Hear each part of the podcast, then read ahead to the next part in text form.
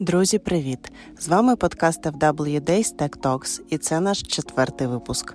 Ми будемо викладати різні дискусії, діалоги та доповіді з наших технічних конференцій, а згодом додамо і розмовні випуски. У цьому випуску дискусія NoSQL проти SQL, яка відбувалася на онлайн-конференції Highload FW Days 20 жовтня 2020 року. Учасники дискусії Андрій Нікішаєв, Architect в Maniveo, Олексій Ковальов, Teamwork Commerce і модератор Денис Резнік, Data Architect у Intep. Які питання обговорювали?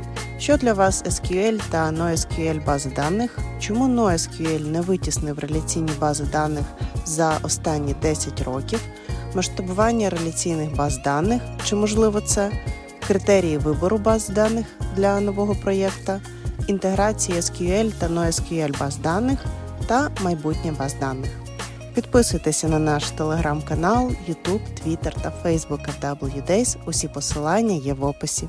Поехали. Сегодняшняя дискуссия очень такая интересная для меня, и я очень рад, что Андрей и Алексей смогли присоединиться к нам. Потому что, в принципе, вот NoSQL и SQL базы данных, они объединяются таким общим термином базы данных. И сегодня хотелось бы поговорить об этом, про разные взгляды на это все. И вот Андрей и Алексей, по моему мнению, являются топовыми специалистами в своих областях, но с очень разными взглядами на базы данных. Я помню вашу дискуссию когда-то в Фейсбуке, я какой-то такой провокационный пост написал, и вы там вдвоем прям очень так горячо дискутировали, у меня чуть экран монитора не оплавился.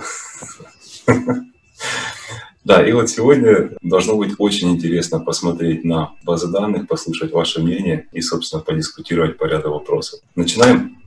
Давай. Давайте.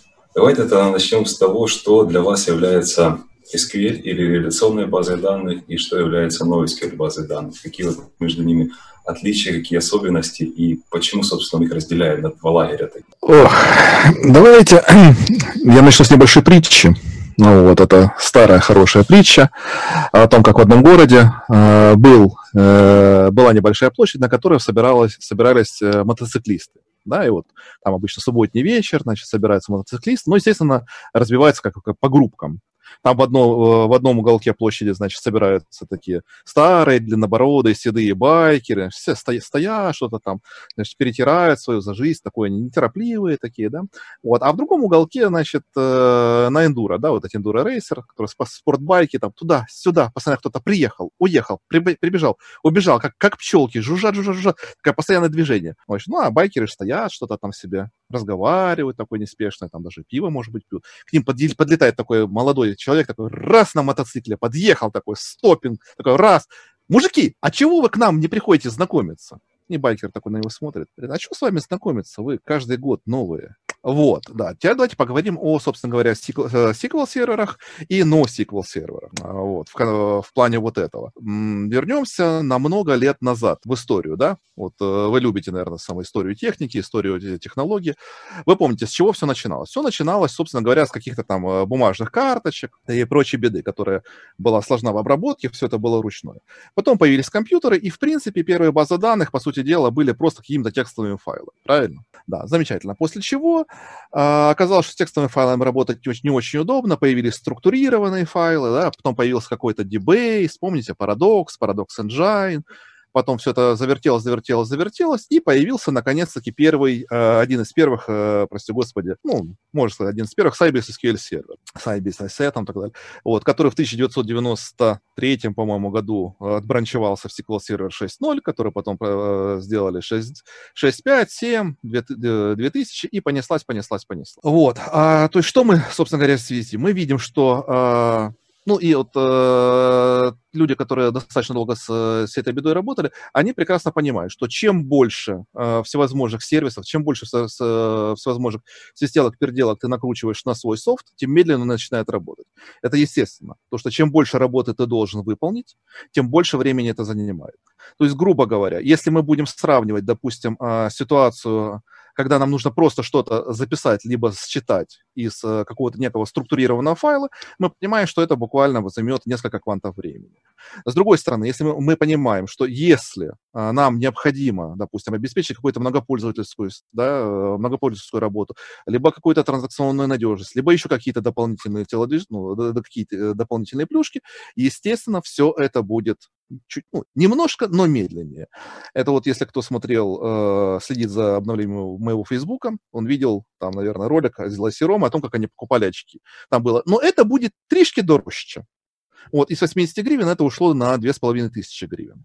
Вот, то есть немножечко дороже, ну, как бы да, за, за все приходится платить. Вот, э, то есть что мы, собственно говоря, видим сейчас вот в NoSQL и в SQL? NoSQL это безумно быстрая базовая вещь, просто безумная быстрая э, базовая вещь.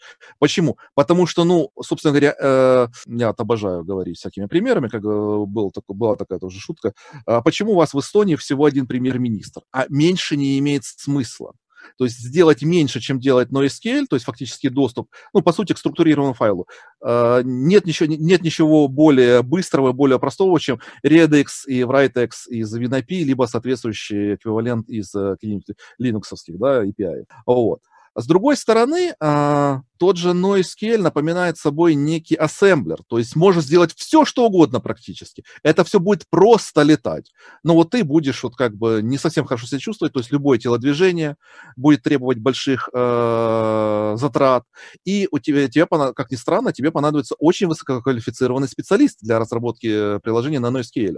Это только кажется, ну, господи, там три команды, там read, write и seek может быть, да, там find, ну, из того, что я помню. Вот, ради бога, вот тебе вот четыре команды, делай, делай с ними что хочешь. Но извините меня, э, это, это хуже, чем C++. Там можно не только себе в ногу выстрелить, там, ну, можно хорошо себя навредить. Вот, с другой стороны, э, вот из опыта работы, допустим, а, когда мы играем в такую замечательную игру «Захвати базу, базу противника», когда мы э, пере, как бы так слово сказать культурно, а, мигрировали а, базы Oracle на базы SQL, на SQL сервер, мы сталкивались с такими вещами, например, что а, Oracle, он немножко мастодонтный, он немножко тяжелый и так далее, но он, зараза, сожрет все. То есть ты можешь быть полным э, профаном, скажем так, в своей профессии. Ты можешь написать запрос э, невероятной сложности, невероятной тупизны. Oracle просто над этим чуть-чуть больше подумает и переживет его. Вот. То есть на самом деле для работы с Oracle квалификация не очень нужна. Ты, главное, синтаксических ошибок не делай, Oracle тебя поймет, переживет. SQL сервер к этому не очень хорошо относится. Там, если, допустим, ты, ну, если, скажем так, ты не, не слишком профессионален, ты лучше встань и выйди из профессии, потому что SQL э, ошибок не прощает. Но, тем не менее, вот. А вот для работы с NoSQL там нужно очень много, потому что вы, вы же помните, как сама из четырех букв надо было сложить слово вечность. Вот попробуйте из четырех команд, собственно говоря, базовых, да, сложить э, быстро работающую и правильно работающую базу данных. Вот так, в принципе, с NoSQL.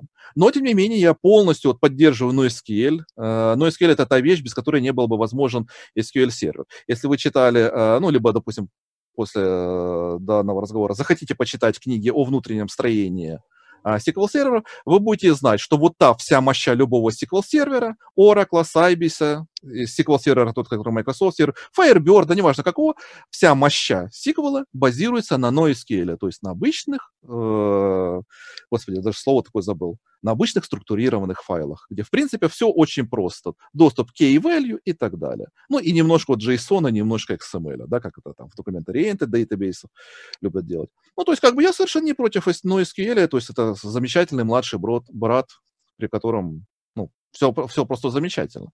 А, немножко позже мы с вами, я так думаю, что обсудим э, варианты да, развития. Думаю, мы еще, мы еще много обсудим. Да, да, да, да, варианты развития, то есть к чему это приходит, потому что, ну, будет, да, думаю, думаю, будет интересно. Спасибо, Леш, уже интересно. Давай я, чувствую, чувствую, я сейчас отвечу, дис- да. Дис- у меня, уже Андрей у меня уже тут подгорает. А, смотрите, для начала я хотел бы как бы немножко ставить такие э, точки для навигации, э, потому что SQL, NoSQL это очень так аморфно, скажем так. SQL вообще это язык, NoSQL это тренд. А, поэтому, ну, как бы уже сравнивать очень странно. А, что касается развития самого языка SQL, то он изначально как раз развивался именно не для девелопера, он развивался для менеджеров, чтобы готовить отчеты типа удобненько. А, и в этом есть определенная проблема, потому что, ну, как бы, когда разработкой софта занимается менеджер, это плохо. То есть есть решения для, скажем так, определенных level ов юзеров, и, соответственно, они должны быть использоваться в соответствии этих левелов. То есть когда девелопера заставляют делать какие-то вещи, которые для него неэффективны с точки зрения developing а, то это странно. То же самое касается менеджеров там и bizdev ов, например. А что касается типа тренда NoSQL, да, а, то я бы тут, скажем так, разделил вот эту всю байду скажем так, SQL – это чисто реляционные базы, причем под реляционными я подразумеваю те базы, у которых упор сделан именно на реляционность, потому что есть и типа NoSQL реляционные базы в плане того, что есть связь между данными определенная, а, естественно, ну, как бы есть зависимости. А, такие базы есть, как бы, и это нормально, но их не основная фишка всех NoSQL баз – это масштабируемость. Это главный тренд, который сейчас идет масштабируемость и быстрый доступ к данным. Почему это идет? Потому что развиваются облака, развиваются большие объемы данных, которые далеко не помещаются уже там даже на самых крутых там мейнфреймах, э, которые можно купить за нереальные просто деньги. А, ну и плюс как бы разница между мейнфреймов за там несколько сот миллионов и кучей говна каких-то серверов, которые стоят по 50 баксов, но дают, по сути, ту же э, мощность, как и mainframe, но при этом за капец меньшие деньги, имеет смысл. Ну, например, к примеру, вот фейсбучные серваки – это очень нищебродные, убитые реально серваки. То есть там реально э, сервисов, которые крутятся на э, качественном дорогом железе, очень мало. Зачастую это сервисы, которые связаны с оплатой, с рекламой, ну, то есть фактически то, что приносит деньги. А, все вот эти фоточки, постики и прочее, оно крутится на таком железе, которое сдыхает тупо каждую секунду. И там прям бегают толпы народу, которые вынимают туда-сюда эти диски, как бы, а, и заменяют на другие. Почему так? Потому что так просто тупо дешевле. У них, э, насколько я помню, ну, последнее, когда я общался с ними, у них э, прям даже не, э, ну, уже ушли даже прям с дисков, они просто контейнерами отгружают, то есть контейнер Приехали, поставили, подключили, работает. Там половина сгорела, поменяли на новый. И пофиг. То есть основная э, фишка как бы NoSQL тренда – это масштабируемость. А почему? Потому что он это позволяет. Проблема реляционных серверов в том, что за счет этих связей а, сложность запроса растет просто катастрофически. Плюс большинство команд э, SQL, они не транслируются в MapReduce команды. А MapReduce команды – это единственные команды, которые могут использоваться для масштабируемых систем в плане э, запросов.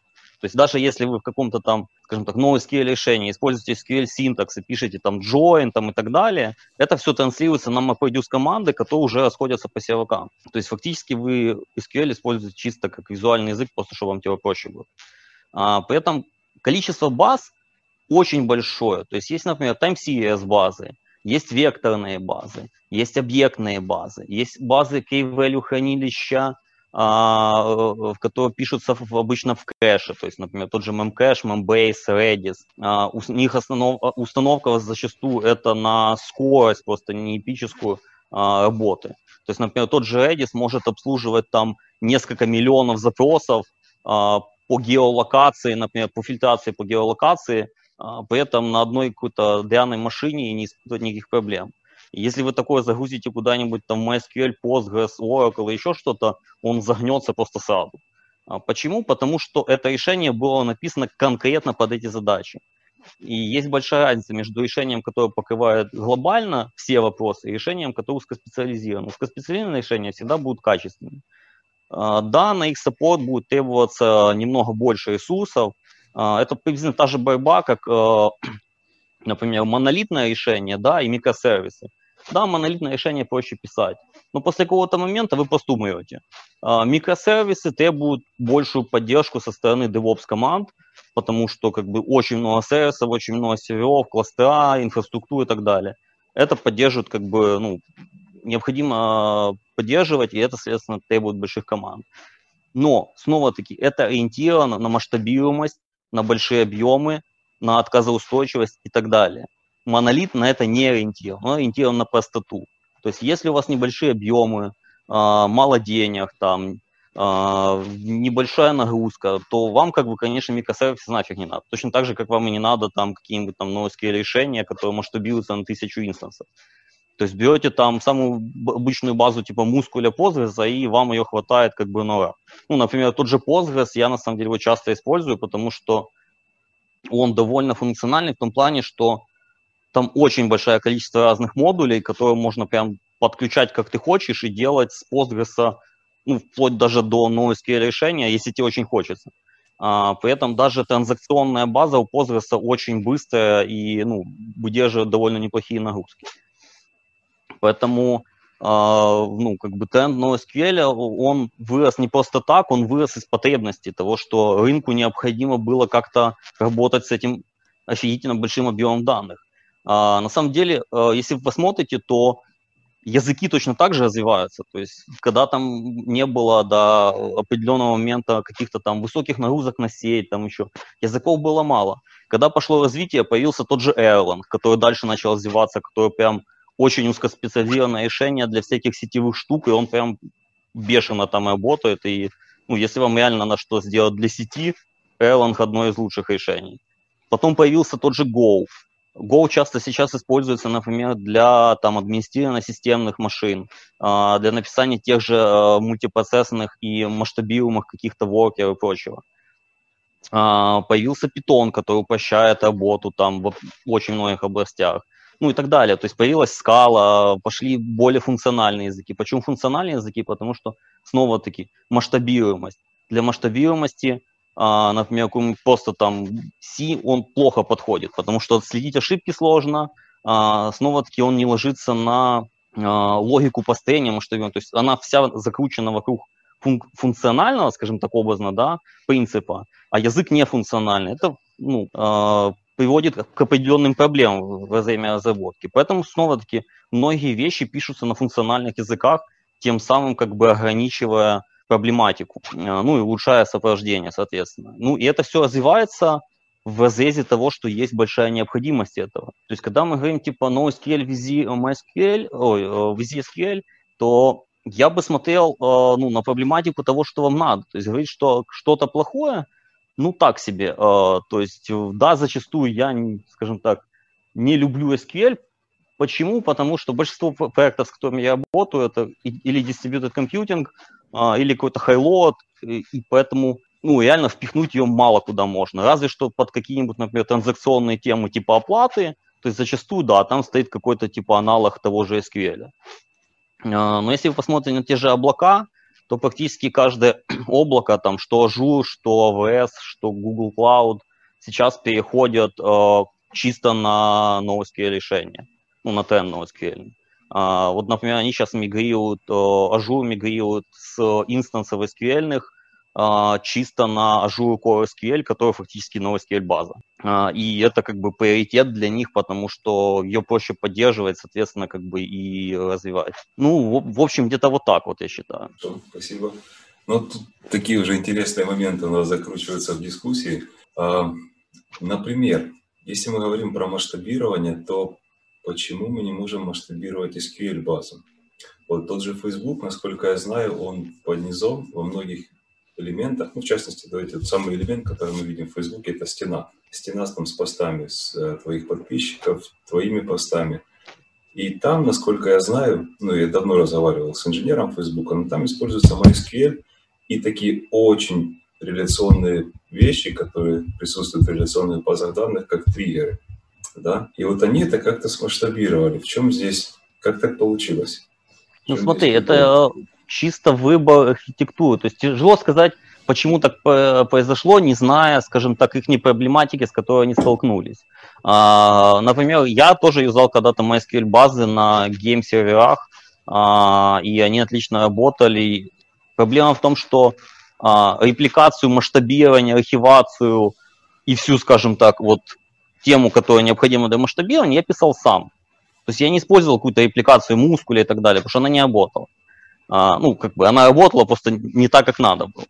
А, то есть можно, конечно, использовать. Вопрос, понимаешь, а, снова-таки ресурсов. Вот у тебя есть база данных, которая заточена конкретно под твою проблематику, и штука, которую ты можешь взять, доделать, и она, в принципе, тоже будет работать. ну, я бы лично брал то, что уже есть готовое и работает, и проверено. То есть, э, возможно, MySQL с точки зрения Facebook более дешевый и простой для запуска. Возможно, они, например, юзают там не какой-то кэш, да, а файловой системы. Тем более еще вопрос, какой MySQL, потому что после того, как они форкнулись и появились всякие вот, э, ну, после того, как MySQL, э, Microsoft поглотил MySQL, появилось очень много форков, и я скажу честно, многие из этих форков намного хуже, чем то, что было раньше. А, и поэтому многие сервисы, вот, которые я знаю, продолжают использовать довольно старые версии, скажем так, оригинальной MySQL.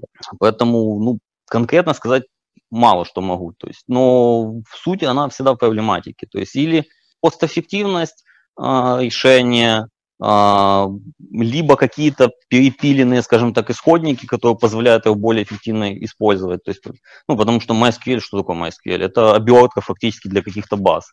Ну, а, это баз... факт, скорее всего, там перепиленные. Да, себя. то есть, а что там юзается снизу, ну, фиг его знает. Хорошо, спасибо. Леша, а ты что думаешь по этому поводу? Ну, смотрите, давайте вернемся к проблеме масштабирования и к фразе, ну, не к фразе, а к теории. Я не буду говорить слово миф, а, о том, что что-то лучше масштабируется, что-то хуже масштабируется.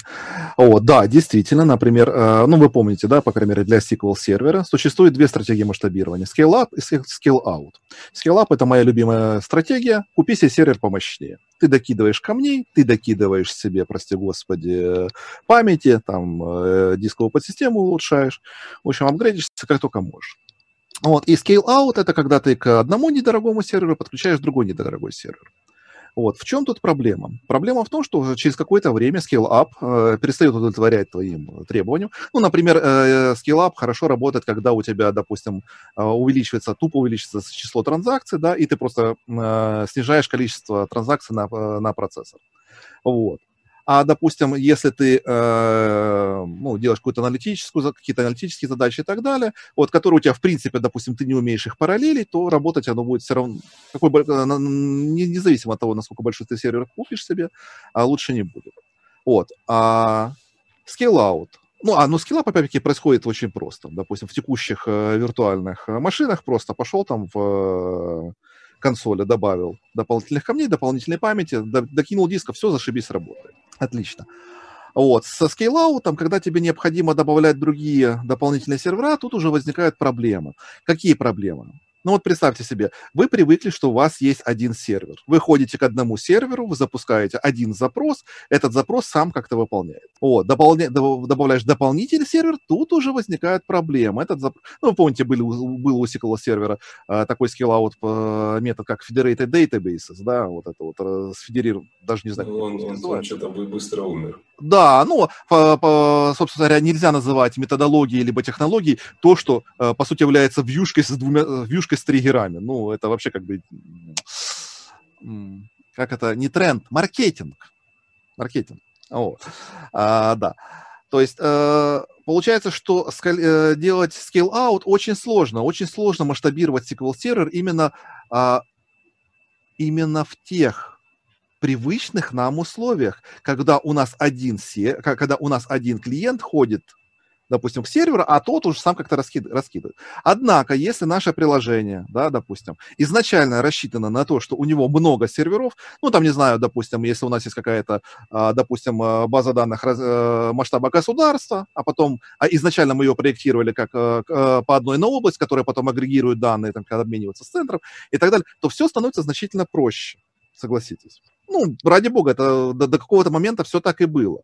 Вот, просто мы уже привыкли к хорошему, что мы можем без особых заморочек, там, с одного сервера ходить, как бы, да.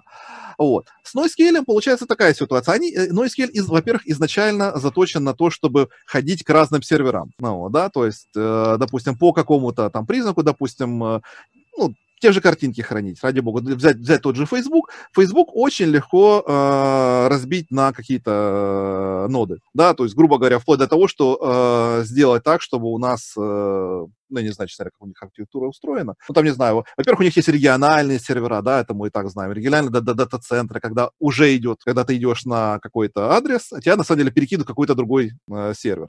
То есть это не один адрес. Вот. Внутри него ты бьешься по нодам по имени там, юзера, там картинка бьется по имени и так далее. То есть, ну, по, по какому-то, грубо говоря, хэшу тебя раскидывают в соответствующее ведро из этого самого. Вот. Все это очень просто. Второе, вторая при, э, причина, по которой NoSQL очень хорошо масштабируется вот именно вот таким э, видом в scale-out, это то, что фактически, э, фактически э, весь NoSQL это э, структурированный файл и небольшая машинка доступа к нему. То есть, допустим, если взять тот же Oracle, тот же SQL, это огромный набор всяких там для того же Oracle нужна, блин, э, ну, для того, ну, Oracle, допустим, не нужна, хотя и Oracle можно. Для Oracle нужен Linux какой-нибудь там достаточно большой, или, допустим, винда. Для SQL тоже нужна винда и Linux. Могут сказать, ой, ну смотрите, Linux не такой и большой, но вы, блин, сравните кубернетовский код, на котором можно запустить какую-то э, мелкую хрень э, с NoSQL, и полноценную коробку для SQL. Блин, SQL просто тупо ставится, блин, час. О, ставится на... тоже можно сейчас уже. Ну, можно, ну, опять Да, ну, опять-таки. Вот, Ты на есть... продакшене такое запускал?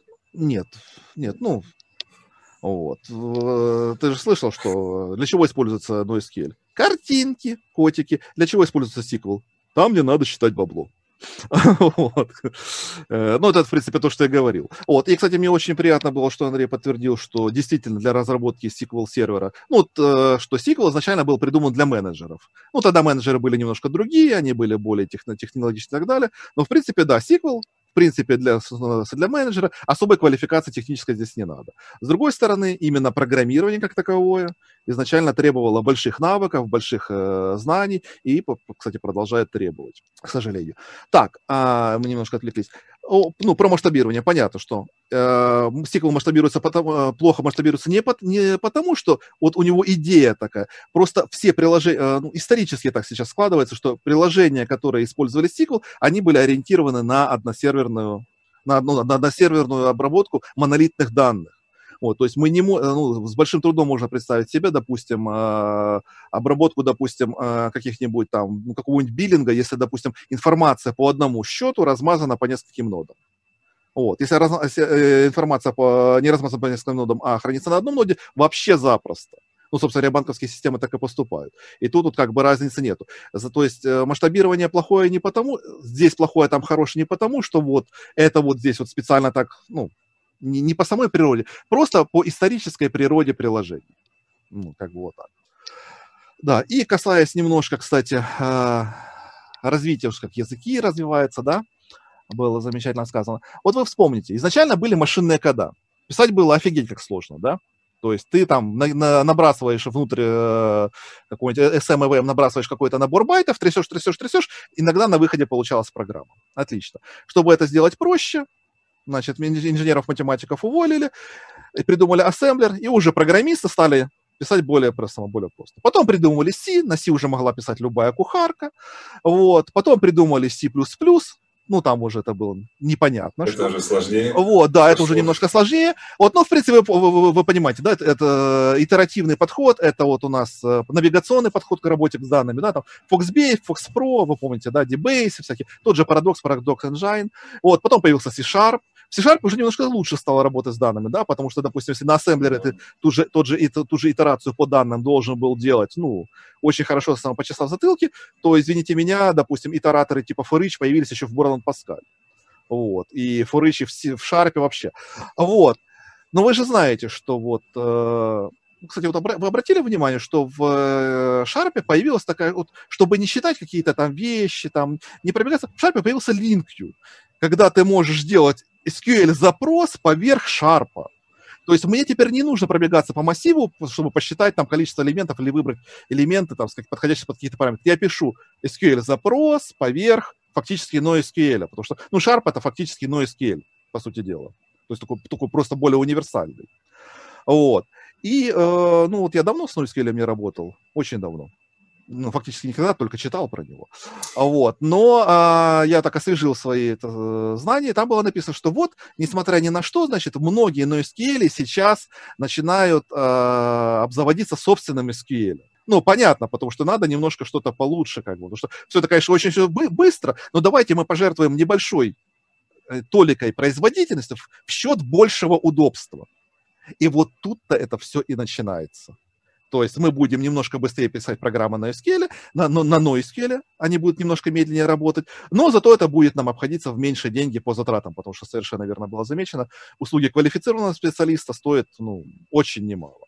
Вот. И вот тут я вижу э, начало очередного этапа смерти NoSQL и появление еще одной SQL базы. Ну, вот, как бы вот так. А, ну, я тут не совсем согласен. А, ну, из последнего SQL, в NoSQL решениях а, он существует как не более чем аддон а, для того, чтобы, например, можно было удобнее выбрать отчеты там по логам и так далее. Но работа непосредственно кода с базой, она происходит без участия SQL, потому что он не нужен, это лишние затраты на ресурсы, как бы, а в разрезе там каких-нибудь полторы-две тысячи а, это такие большие очень затраты на ресурсы. То есть разница между тебе надо 20 инстансов или 200 инстансов, она очень значительная по деньгам. А, поэтому ну, SQL используется только исключительно для отчетов или формирования какой-нибудь там выборки. Для непосредственно администратора, когда он заходит в какой-нибудь дэшборд у себя в клауде и такой, я хочу поставить логи. Но если вы работаете записью, то нет. Ну, из кода, я имею в виду. А, как бы, что касается масштабирования, то SQL не масштабируется исключительно, ну, не SQL, а реляционной базы, а, исключительно за счет именно реляционных связей и очень большого количества а, функций, триггер, вот этой вот всей фигни, которая реально масштабироваться не может. Ну, то есть просто разнос на несколько инстансов приводит к тому, что количество трафика, который будет между ними ходить, просто будет офигенно большим. И при нагрузке оно просто будет все ложиться. Были решения, например, для того же Postgres, которые могли до определенного момента горизонтально делать масштабирование более-менее качественно, без потери там, скорости, еще чего-то, но снова-таки до определенного количества инстансов. И оно в каких-нибудь серьезных продуктах, ну, объемных, оно тоже не работает. Ну и плюс это было такое, скажем так, очень community edition с большим количеством багов, и, по-моему, оно уже давно умерло. Там какой-то э, XG, что-то Postgres назывался, или что такое. Ну, давно это было. А, сейчас, ну, э, ну нет. Э, просто, ну, просто Facebook нельзя запихнуть в SQL-базу. А, ну, в смысле, эволюционную. А, там какой-нибудь, э, я не знаю, тот же а-ля Stripe, который платежный, да, у которого там миллионы транзакций проходят, снова-таки тоже нельзя. То есть это идет в другие совсем базы. А, оно хранится по-другому. Транзакции те же. А, пишутся в SQL-базы, снова-таки, когда это не объем. Например, если объем, то, например, в там, в AWS они пишутся на Redshift. Если э, в Azure они, например, пишутся на тот же э, Cosmos DB, CoSQL, ну, который тоже не SQL. То есть тут все зависит очень от объемов, то есть смотря какие транзакции. Потому что если мы берем там транзакции какого-то локального украинского банка, то это одно. Когда мы берем транзакции визы, то это уже совсем очень другое. А, кстати, ну не знаю, как визы это настроено, поэтому там говорить не буду, кто там прав у них, а кто нет. Но просто объем транзакций визы, э, ну там, капец, э, превышает э, те объемы, которые можем где-то локально наблюдать. И при этом, насколько я знаю, у них а, инфраструктура сейчас, скажем так, крутит где-то 15-20% от реальных мощностей, которые они могут погонять через себя. То есть у них как минимум в 5 раз они могут увеличить объем, э, ничего не меняя. Ну, то есть highload, он довольно специфичный, он не просто так называется highload, а, то есть идея в highload не в том, что там э, у тебя э, там какие-то очень много сервисов или еще чего-то, она в cost-effectiveness. То есть когда у тебя сервак загружен на 100% по всем параметрам. Э, и это очень важный показатель, когда у тебя этих серваков реально много. Например, мы недавно общались где-то полгода назад с э, ребятами с Гугла, инженерами, девопсами, которые занимались масштабированием и, э, собственно, хайлоадом эффективным. А, они написали ML-решение, которое оценивает распределение ресурсов в их облаке внутреннем для того, чтобы все ресурсы максимально эффективно использовались. То есть зачастую как происходит? Там сервак есть, у него там ЦПУ загружен под 100%, при этом например, оперативка вообще не трогается. Ну, соответственно, оперативку мы теряем. А, их решение позволило это эффективно загружать, то есть на серваке максимально все используется. Соответственно, по деньгам падает ниже. После запуска этой системы у них прям, ну, они плохи показывали, а, падение, наверное, в три, в три с половиной раза, короче, по баблу, который они платят за клауд. Ну, это как бы вот тоже тот момент, который надо всегда учитывать. Ну, особенно там в крупных решениях. Что хотел что-то добавить? Ну, опять-таки, по поводу масштабирования, по поводу той же визы. А, ну, вот видишь, совершенно, вот четко то, что я и говорил, что если мы берем изначально монолитное решение, вот и пытаемся растянуть его в scale-out, это не получается. То есть без, э, скажем так, некоторого вот, балансировщика, без... Без да. Вот. Да, тут же деньги в визе, значит, надо реляционную не, не, не, не, нет, нет. Э, ну, начнем с того, что там действительно там получается транзакции и так далее, а транзакция это изначально пошло откуда? От банковских транзакций, то есть транзакции там изначально подразумевается деньги, на окей. А вот. А, то есть, э, когда мы берем а, некое решение, которое изначально было монолитным, пытаемся его тупо заскейлаутить, естественно, это не получается. Вот, как только мы начинаем слегка, хотя, ну, не, не слегка, надо признаться, ну так, прилично менять э, архитектуру в сторону именно скейлаута, все сразу становится замечательно. Та же самая виза. Ну, скажем так, э, когда у тебя есть достаточное количество денег и достаточное количество квалифицированных инженеров, в принципе, ну, роли не, практически роли не играет, какое решение ты выберешь. То есть, допустим, вот эти вот э, наши священные войны между тем, что э, лучше Oracle либо SQL сервер, Oracle либо Sybase и так далее. В принципе, там где-то кто-то в чем в этом выигрывает, в этом проигрывает и так далее. Но в принципе э, реш, все эти решения достаточно эквивалентные. То есть не имеет значения, что ты выберешь. Если у тебя руки не из, ну, а, скажем так, если ты квалифицированный э, архитектор-разработчик, у тебя все, всегда все будет хорошо. Точно так же, в принципе, с э, сиквелом и NoSQL, допустим, в той же визе. А, вот допустим, ой, там, большой, там большое количество транзакций. Действительно, да, там должно быть большое, большое количество транзакций и так далее. А, но я вот, например, не проводил, честно говоря, и не задумывался даже о том, как они всех организованы. Но вот мне почему-то кажется, что большая часть транзакций, там, процентов 70, идут внутри одного банка. То есть, допустим, когда ты визой, ну, вот, допустим, как у нас, там 80% транзакций идут из приватбанка в приватбанк. Либо, допустим, я там, когда карточка что-то расплачиваюсь, у меня большая часть транзакций идет внутри моего банка. Межбанковские транзакции, допустим, 25-30%. Что это значит? А, вот, а как определяется принадлежность карточки к банку? По коду, по номеру карточки. Вот. То есть, грубо говоря, мы уже имеем эффективный ключ для того, чтобы делать scale-out между нодами. Вот. И, соответственно, у нас будет э, ситуация, когда внутринодовая, внутринодовые транзакции будут 70% времени занимать, да, это будет очень быстро. А, допустим, межнодовые транзакции будут занимать 30% времени, это будет не настолько быстро, это будет занимать время. Ну, вы, наверное, тоже, кстати, замечали по переводам, что внутри банка все проходит просто пулей, вот, между банками все происходит немножко медленнее. Ну, собственно, это и подсказывает. Еще и комиссия. Да, ну, допустим, комиссия это бог с ним, хотя, конечно, тоже жалко. Может, вот. на сиквеле пишут. Вот. Нет, а, задерживает а, тебя на несколько а, нет, смотри, а, а смотри, дело в том, что не, не, не важно, на самом деле, тут на, на чем писать, на SQL либо на NoSQL. У тебя в любом случае внутринодовые транзакции будут проходить быстрее, чем межнодовые, правильно?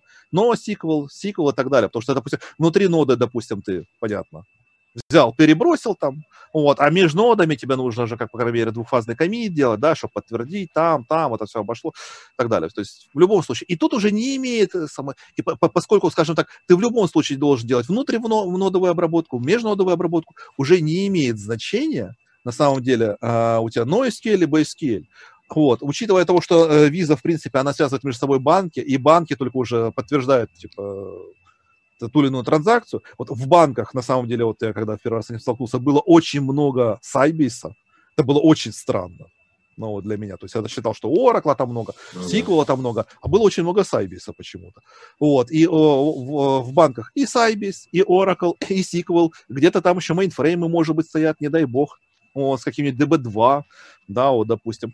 И получается, что у нас э, Виза, да, может быть, допустим, с NoSQL, может быть, нет. Но мы видим, что вся эта банковская система работает эффективно, причем использует SQL-сервера. Вот. Ну, с другой стороны... эффективно это ты сильно сказал. Ну, они до сих пор работают, и никто, не, никто собственно говоря, не кидает... Смотри, а никто же не кидается переписывать банковскую систему, сказать, ой, смотрите, у нас новый тренд, Давайте мы возьмем и нашу систему, допустим, написанную в 1972 году на DB2, перепишем на NoSQL, используя Kubernetes, там, э, и, э, ну, здесь можете поставить разные там э, модные слова. Никто этого не делал. Никто этого не ну, делает. Потому, потому что, что изначально банки тех долг и ну, сейчас это долги там в несколько сот миллионов на переработку.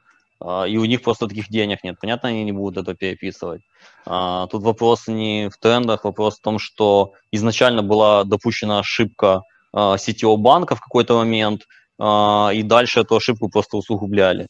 Ну, банки работают исключительно потому, что там нету реал-тайма. Ну, типа, ну, подождешь там 10 минут, ничего с тобой не сделается. Если бы у них деньги зависели от того, что если за 3 секунды оно не отработает, то денег вы не получите, вот тогда бы началось веселье. Давайте пройдем такой мысленный эксперимент. Вот если виза поднималась, там, скажем, на Oracle и на Mongo, какие плюсы и минусы они бы поимели? Вот насколько важно, когда я перевожу деньги с карты для той же визы, а, чтобы деньги пришли, там какой-то период времени я сразу там получил подтверждение, что деньги пришли в одной транзакции. Вот, да, запустилась транзакция с одного сервера на другой, распределенная, я получил подтверждение, что деньги пришли к адресату. Ну и другие процессы, которые бы привели в реляционную и нереляционную базу. Ну, смотри, Mongo я бы не брал, потому что это объектная база данных, и она тут вообще не к месту. Я бы скорее взял э, какую-нибудь табличную базу данных, э, и, соответственно, запихивал в нее, она подходит идеально под транзакции. Э, разница в чем? Она простая, ее легко саппортить, легко масштабировать, в смысле дешево. Э, если она где-то упадет, то ее легко поднять. Если падает Oracle, ну, есть большая вероятность, что данных ты можешь не увидеть. Есть большая вероятность, что это займет подъем, там займет какое-то время. У тебя при этом вся система будет простаивать. То есть, э, ну, тут чисто вопросы рисков идут. Э, то есть, чем, чем у тебя сложнее, понимаешь, софт, любой абсолютно, тем стремнее с ним работать. Например, почему вот меня Kubernetes напрягает в определенном моменте, э, в отличие, скажем так, от классических high решений, да, когда у тебя есть хост, ты туда поставил софт, и он работает. Потому что э, сам Kubernetes это такая, знаешь, типа копилочка, в которую ты напихиваешь дофига разных сервисов, да, и они работают. Э, причем для того, чтобы просто он работал, надо минимум там 3-5 сервисов базовых. Плюс потом ты еще наворачиваешь там мониторинги, сервисы, логирование, там, вотчеры всякие, еще что-то. В итоге у тебя зоопарк выходит настолько большой, что просто капец. При этом зоопарк кода, который ты никогда не видел. И с которым ты не знаешь, что делать, если он упадет. Я вот недавно спрашивал в Фейсбуке у опытных девопсов, типа, чуваки, а что вы делаете, если у вас Kubernetes э, кластер ну, жестко падает? Ну, то есть как идет восстановление данных, то есть какой, как, ну, какой у вас процесс прописан для того, чтобы это все поднять быстро и эффективно. И все такие, ну, блин, у нас такого не было, мы не знаем, это сложно, там, ну, попытаемся что-то сделать.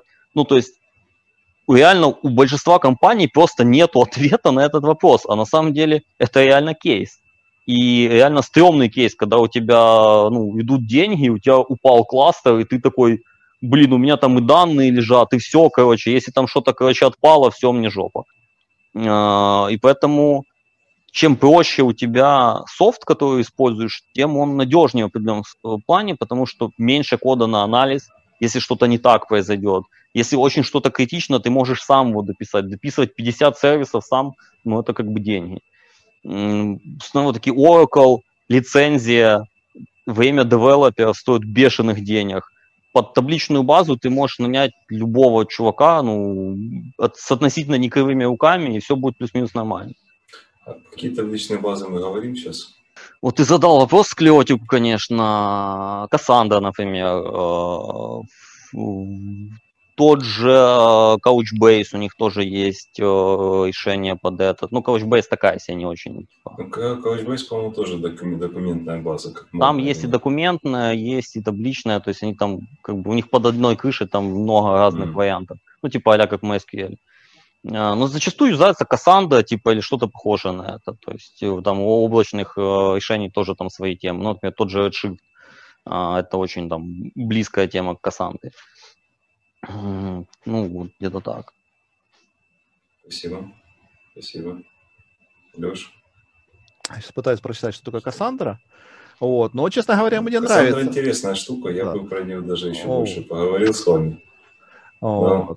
Но, честно говоря, мне понравилась идея, когда вместо того, чтобы, допустим, э, действительно покупать дорогостоящий Oracle можно взять, допустим, студента четвертого курса, ну, с прямыми руками, естественно, и он допилит тебе, допустим, там, ну, не знаю, а, какой-нибудь write ahead логинг, либо, допустим, какое-нибудь закалирование, мирроринг простенький, ну, чтобы не было там бэкапы сделать, например, систему бэкапа, чтобы не было такого, когда у тебя падает кластер, а у тебя, хоп, все данные там, бэкапа нету, а, горячей копии нету, и подниматься не из чего. Вот. Ну, это интересное, собственно говоря, решение, да. То есть, я, я, я, честно говоря, не, не знаю, буду ли я применять такое решение на практике. Если не успел а, дописать, все. А, нет, да. А, ну, вы знаете, иногда, честно говоря, горят руки написать все, а вот самому сделать, как бы, ну, потому что я... В любом случае, ты работ... э, те э, инженера, которые все это дело писали, они ничего не понимают в этом деле, а ты работаешь с конкретными вещами, и ты как бы понимаешь, что тебе конкретно нужно. Ну вот недавно, недавно, значит, я решил, э, скажем так, как бы так сказать, а чисто поржать, пойти посмотреть, а, а, а что происходит у людей. А, ну, естественно, в исходники SQL Server заглянуть у меня, к сожалению, не получается, хотя было бы интересно. Я решил заглянуть в исходники Postgres. Ну вот, вы знаете, да, как бы, тоже реляционная база. Вот, и вы знаете, вот совершенно верно, вот можно нанять студента четвертого курса, и он тебе напишет вполне годное решение, которое даже будет работать. То есть реально Postgres работает, его реально покупают, э, реально как бы он используется в тысячах, если не в сотнях тысяч инсталляций. Вот, а внутри он реально написан студентом четвертого курса.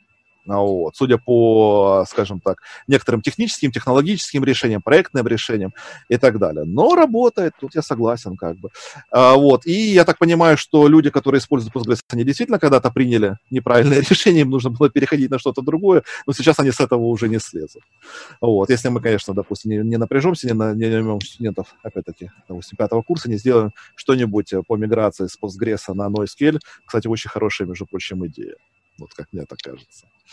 Вот по, по Zres как раз часто, эм, когда идут такие вот дискуссии, там, что выбрать SQL или NoSQL, ну и в плане того, чтобы, чтобы не платить лицензию Oracle с таким вариантом, да, то э, очень часто рассматриваются варианты Postgres либо Mongo.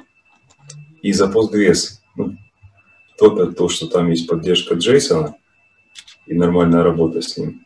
Ну а Mongo то, что это все, собственно, это все, что есть в Mongo.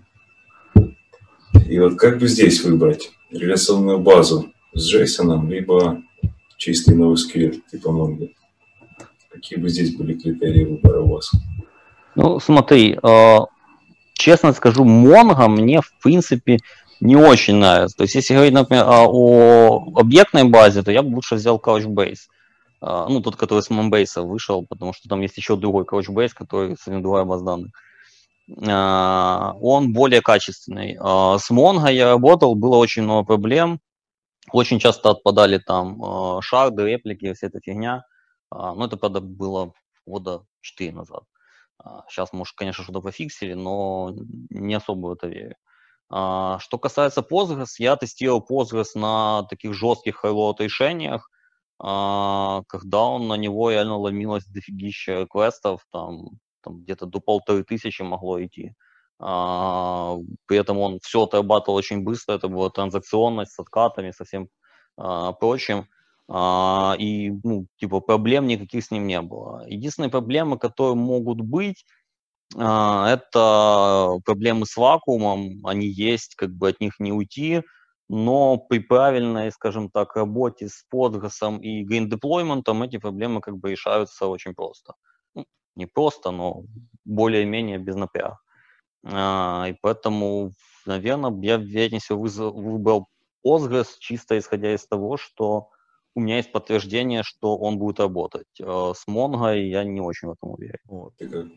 Что касается меня, ну тут как бы вопрос, а, ответ вообще-то как бы однозначен. Понятно, что Postgres. Вот, да, а вот, но не потому, что, допустим, ой, смотрите, Postgres поддерживает там, допустим, JSON, там, или поддерживает, а вот, допустим, там, не знаю, MySQL, допустим, не поддерживает JSON. Либо, допустим, там кто-то поддерживает JSON, кто-то поддерживает э, XML. А, ну, отлично, как бы, ребята, но я могу, допустим, тот же, э, если не касаться, допустим, э, скажем так, более удобного, более, более удобного способа а, отдачи клиенту данных, да, заворачиваю в JSON, а просто говорить, что, ой, смотрите, он умеет хранить JSON, я могу его вытащить. Ребятки, ну JSON это просто текст, XML тоже просто текст.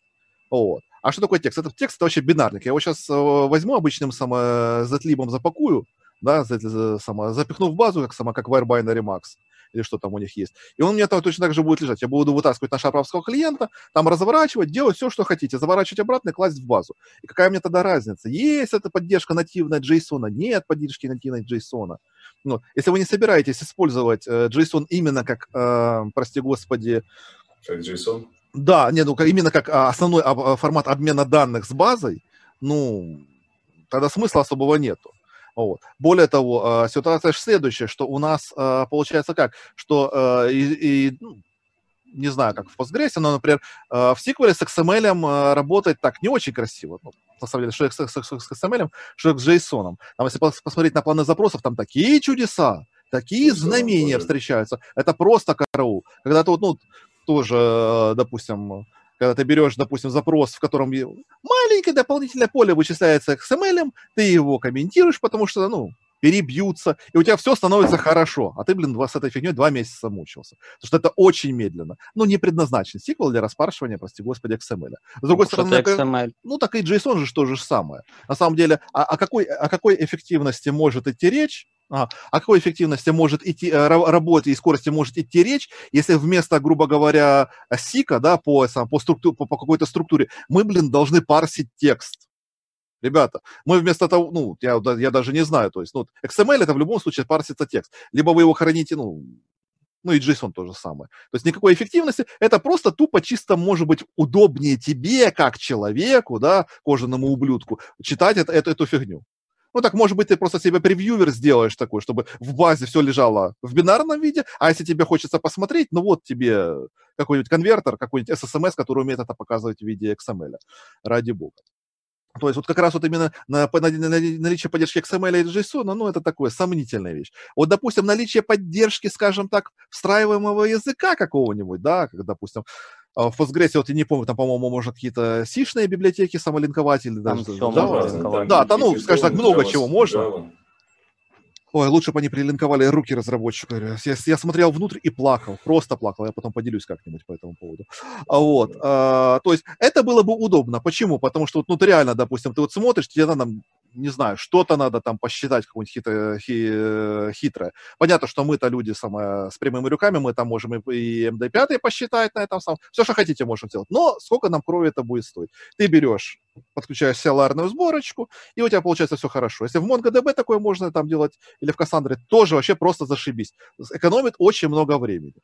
То есть не надо было, э, ну, то есть выбор должен был быть не из-за того, что там есть вот этот тип данных, нет типа данных, а если возможность, скажем так, перпендикулярно расширить функционал. Потому что, извините меня, э, допустим, э, подлинковать сборку, которая тебе, допустим, делает тумбочки с картинок к сиквелу, но это перпендикулярное разрешение э, расширения функционала. А не то, что, ой, смотри, мы текст можем трактовать как там, как CSV. Ну, кому это надо? Мы и так можем это сделать. Вот, то есть тут как раз вот плохой пример мне так кажется. Ну, мне смотри, кажется, насчет функционала, э, да, я добавлю, насчет функционала, я очень часто э, видел такое у там DB-программистов, стандартная тема. Вместо того, чтобы, например, дописать где-то в коде, вынести что-то в сервис, они пихают все в базу. И у тебя там в базе и сжатие картинок, еще какая-то фигня.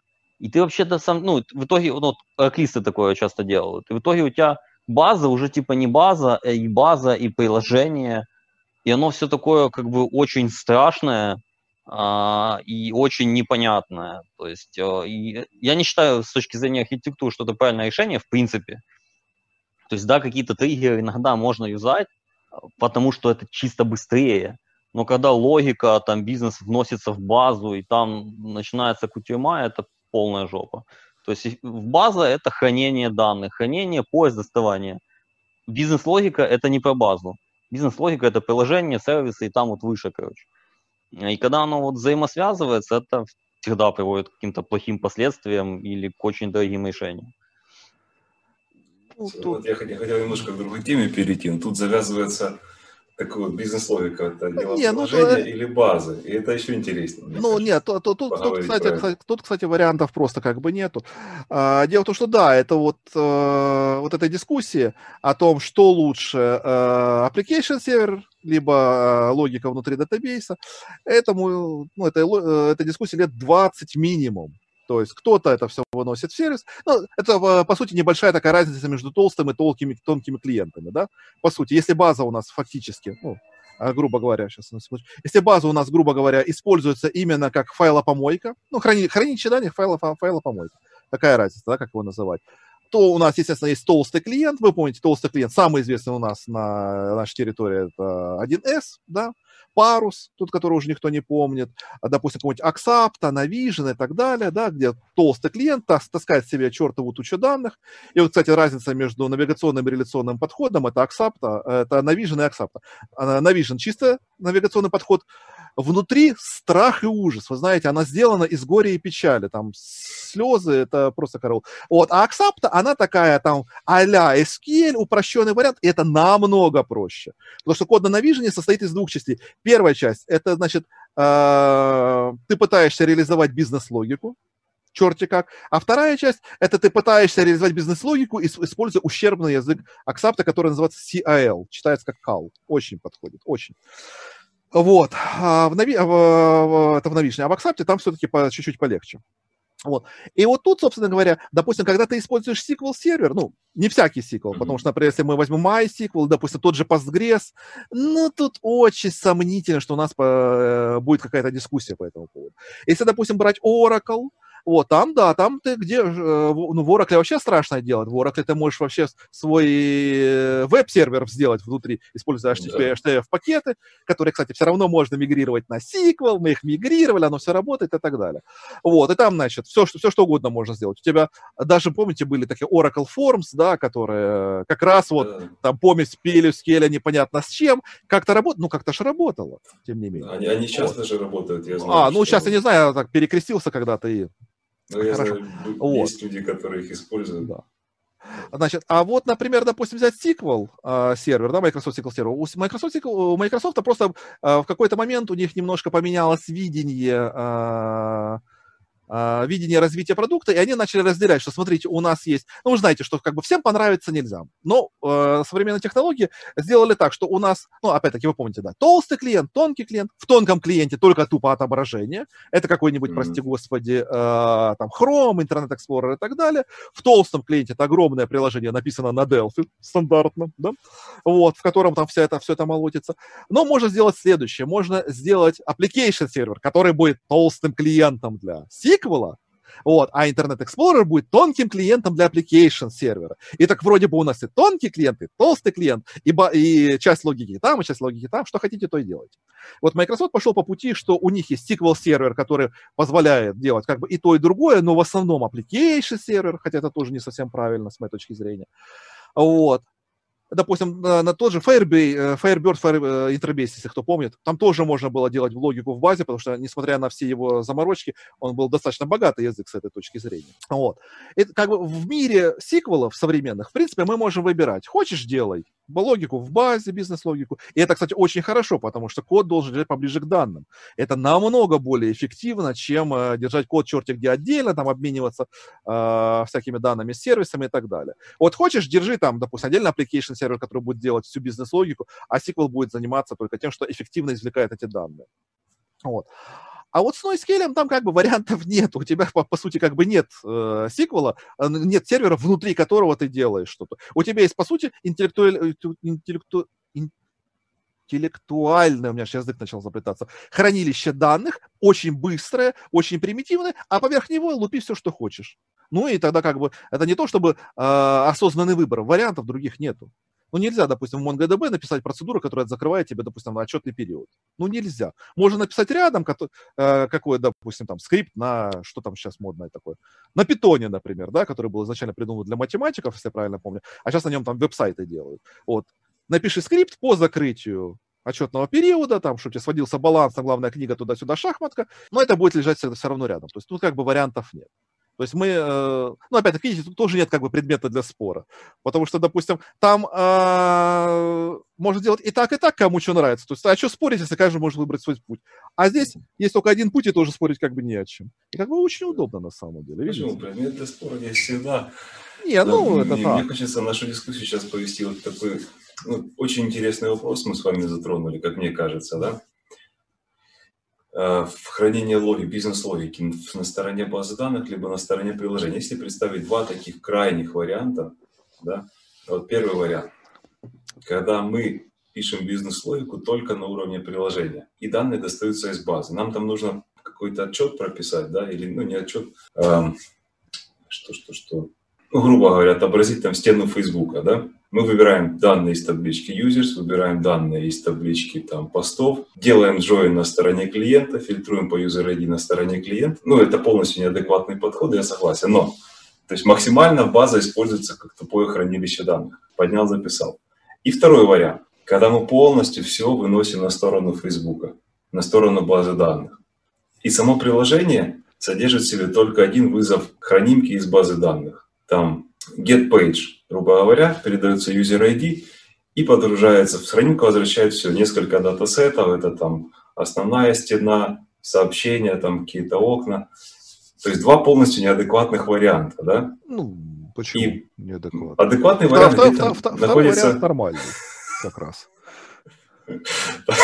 А, нет, Хорошо. Нет, Давай, Хорошо. сделаем... Вот адек- Адекватный вариант находится где-то посередине. Не-не-не, давай, ними. э, если брать два, Я неадекват- два неадекватных варианта, смотри. Первый вариант – все делается на стороне клиента. Второй вариант неадекватный – все делается на стороне сервера. То есть ты сказал, что мы, э, мы за- запускаем хранимые процедуры, она там возвращает датасеты, на основании которых клиент что-то делает. Давай так, нас, э, у нас данных возвращается рендерит аж- страницу. у нас возвращается текст страницы. Хорошо. Вот, хорошо. То есть вот это полностью неадекватно, ну, как бы, Отлично. то есть Это- все на стороне Я клиента, согласен. всё на Я стороне согласен. сервера. Это максимально неадекватный вариант. И, кстати, Oracle так Хорошо. умеет делать. Как ни странно.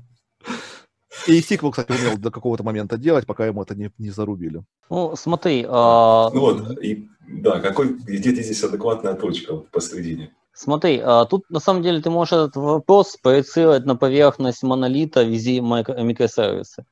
А, то есть, а, потому что, ну, фактически твоя бизнес-логика, твой код в сервере базы данных, это фактически то же самое, что ты запустил бы базу данных и на этом же хосте запустил, образно говоря, а, код приложухи, и оно все крутилось вместе а, и было жестко связано. Ну, то есть особой разницы в этом нету. Ну, разве что второй вариант чуть проще разнести, чем первый. А, то есть ты рассматриваешь архитектуру монолита против микросервисов. А, я не знаю, что тут особо сказать, потому что, ну, там обжевано это в интернете дофига моментов, и как бы микросервисы это то, что используется для масштабирования. Почему? Потому что первое, а, проще локализировать э, ну, падение конкретного сервиса, соответственно, его восстановить, поднять и так далее. То есть у меня может отпасть какая-то маленькая частица, и она восстановится за пару секунд. Если упадет вся база с кодом, со всем из-за какой-то одной ошибки, соответственно, ляжет все и далеко не на пару секунд. А, Второй момент – это поддержание кода, написание, соответственно.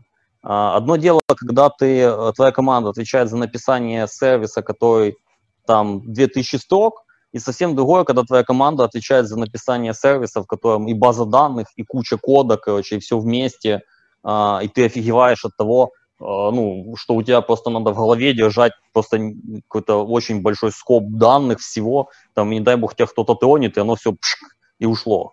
А, ну, та же масштабируемость просто на- в плане управления командами. То есть монолитный код тяжело э, разделять разработку на большое количество команд. Соответственно, ты не можешь какой-то момент просто нанять из серии и сказать, мы наймем еще 100 программистов, и они там ускорят проект там в 10 раз. Не, не выйдет, они вообще будут бесполезны.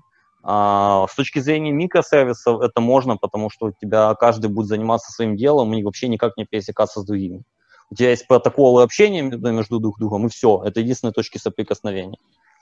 А, Поэтому, ну, вопрос как бы именно в этом. Но вот если в рамках одного, например, в рамках одного микросервиса, в рамках одного такого домена, а, мы выбираем, либо мы пишем логику на стороне приложения, ну, даже сократим немножко, сделаем варианты более адекватными, да, либо мы пишем э, SQL-запросы, вписываем в код, либо используем ORM, либо мы пишем это все хранимками. Ну, смотри, э, задай себе вопрос, кого тебе проще найти? Э, чувака, который сможет поднять пустую базу данных, админа, например, да? Или даже девелопера. И чувака, который будет писать код, например, на питоне, PHP или еще чему-нибудь простой. Или же чувака, который будет уметь поднять базу, в которой писать код и вот это все обернуть, и чтобы оно работало. Ну и по цене сколько это будет. И как быстро ты сможешь заменить, если этот чувак решит в какой-то момент, типа, ну, мне неинтересно, я увольняюсь. Как бы, ну, и, соответственно, ты, вероятнее всего, получишь ответ на свой вопрос. Хорошо. Спасибо. Леш, что ты думаешь? Ой, столько разных мыслей, столько мыслей.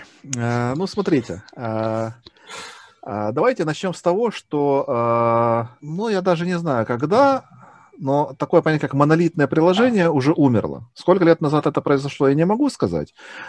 Но, скажем так, минимум в 97 году монолитных приложений уже не было. Ну, в смысле как, а монолитные приложения, наверное, были как факт, но никто не разрабатывал приложения как монолитные. Вот. Почему? Ну, потому что реально, как бы, вот эти все озвученные э, недостатки, что у тебя все друг на друга завязано, да, там, не дай бог, где-то что-то тронешь, там что-то отвалится.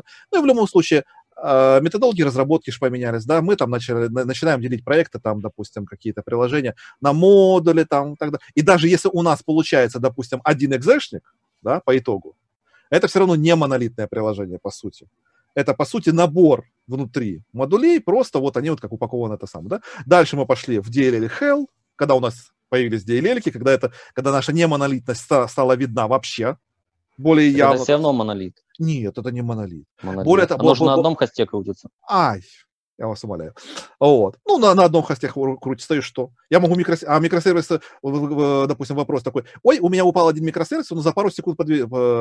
подымется. Извините, у меня, у меня 50 микросервисов, у меня 50 хостов? Нет, у меня, скорее всего, один хост, который упадет вместе со всеми 50, 50 этими микросервисами. Да, я могу их разми... разнести, это, безусловно, очень хорошо на самом деле, да, допустим, потому что, скажем, а, ситуация такая, когда у нас один сервис использует больше диска, другой сервис больше использует память, третий больше использует э, ЦПУ, мы можем разместить, разнестить их таким образом по, по нодам, чтобы каждый нод максимально эффективно использовался, чтобы не было, да, там каких-то этих самых. Это просто офигенно. Но когда мы разносим, естественно, микросервисы по разным нодам, нам нужны более э, интеллектуальные протоколы общения, у нас появляется латенция по этим протоколам и так далее, так далее, так далее. То есть мы выиграем в одном, теряем в другом. Ну, это как обычно, вы знаете, ничего бесплатного не бывает. Вот. Более того, кстати, по, по поводу микросервисов. А, я не знаю, как сейчас, но какое-то время назад была, была такая информация в одной полезной книжке о том, что SQL Server представляет собой набор микросервисов, выполняемых на одном хосте.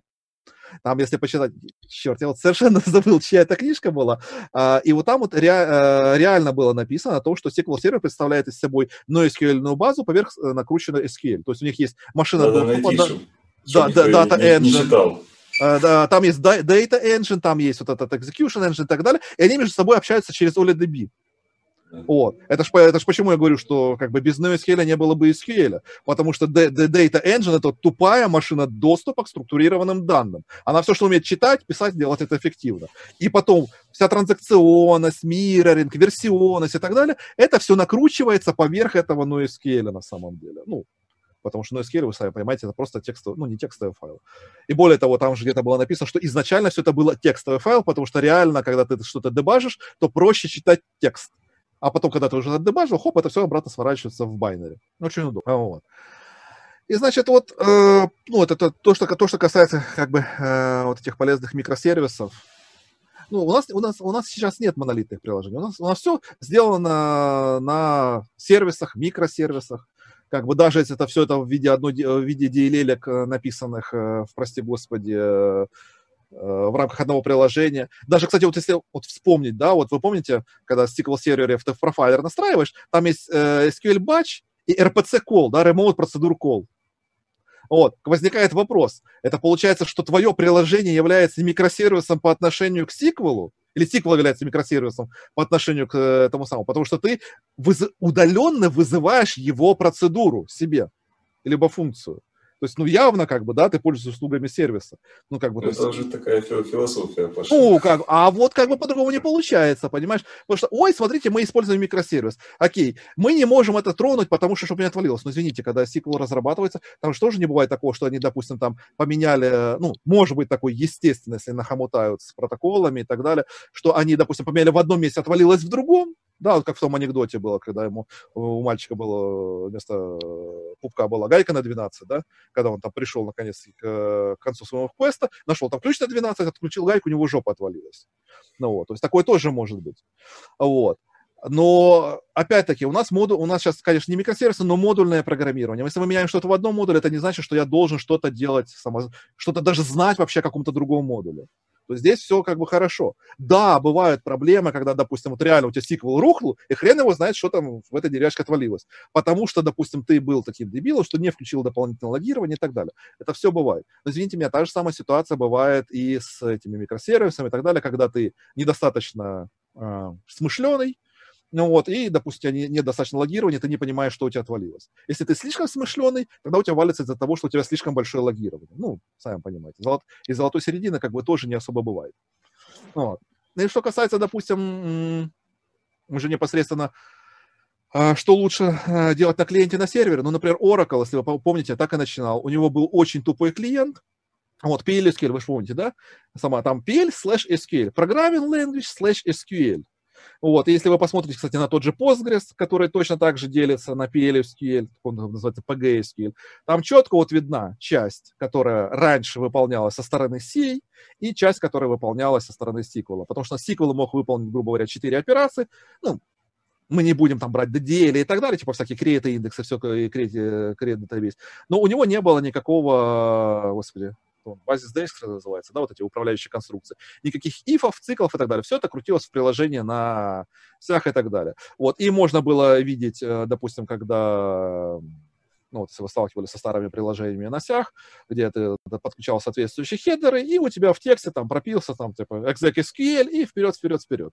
Вот у нас большая часть на, то есть бизнес-логика была четко на клиенте, а именно запросы были как бы на сиквеле. Ну, понятно, что можно сказать, ну, ребята, вычисление, например, вычисление баланса там или что-то, это вроде бизнес-логика, а вы ее делаете через SQL, а не через клиент, но это уже так вот. Как бы, потому что если ты на SQL можешь выполнять, выполнять просто тупо один стейтмент, это не бизнес-логика. Бизнес-логика в этом случае переводится все равно на клиента.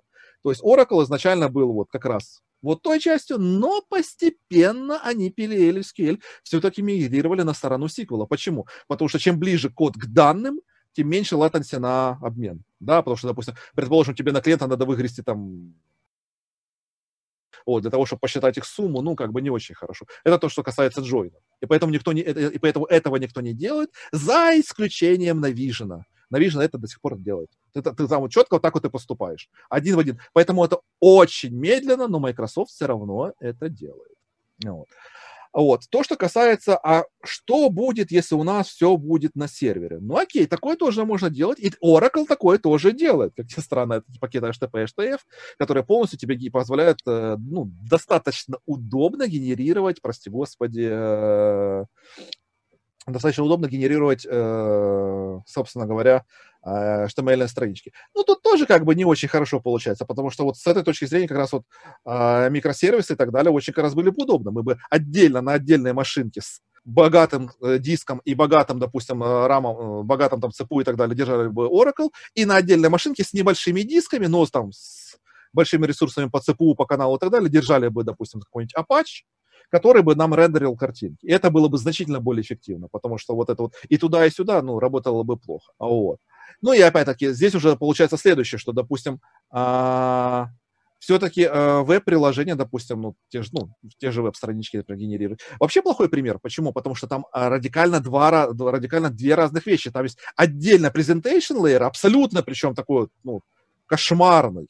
То есть я когда смотрю на веб-дизайнеров и э, верстальщиков, я просто хочу плакать, потому что как, как, как они из этих четырех, э, четырех букв собирают слово «вечность». А ведь собирают.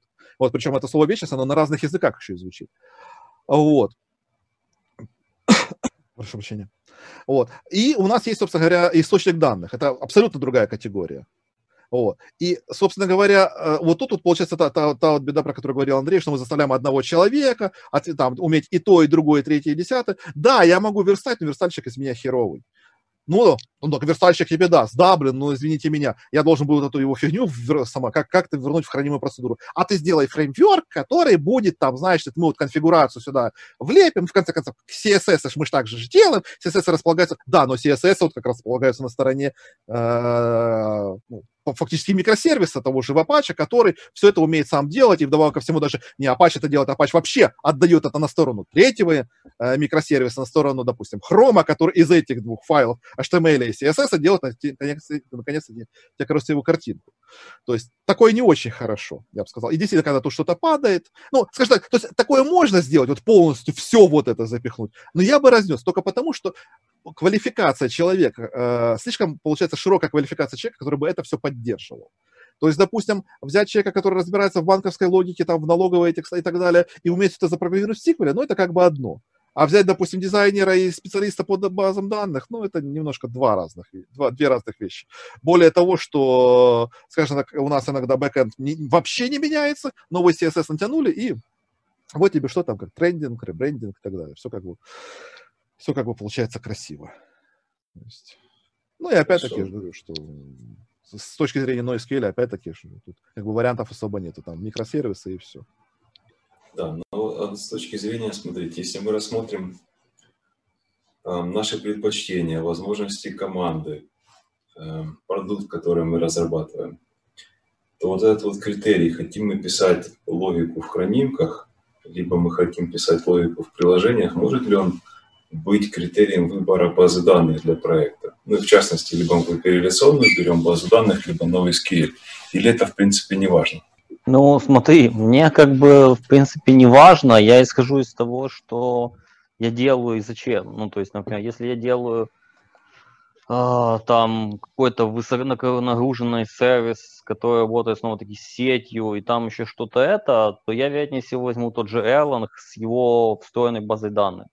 А, потому что это будет эффективнее. Если я буду делать какой-нибудь, я не знаю, там а тот же, тот же Facebook, да, допустим, да, то я, скорее всего, буду разносить это в кластер э, на том же Kubernetes с кучей там сервисов и прочего, и это разделять все максимально, а, чтобы это потом ну, могли поддерживать более эффективно и дешевле, скажем так. То есть если это что-то небольшое, то, возможно, да, я, возможно, могу это сделать там на хранимых процедурах.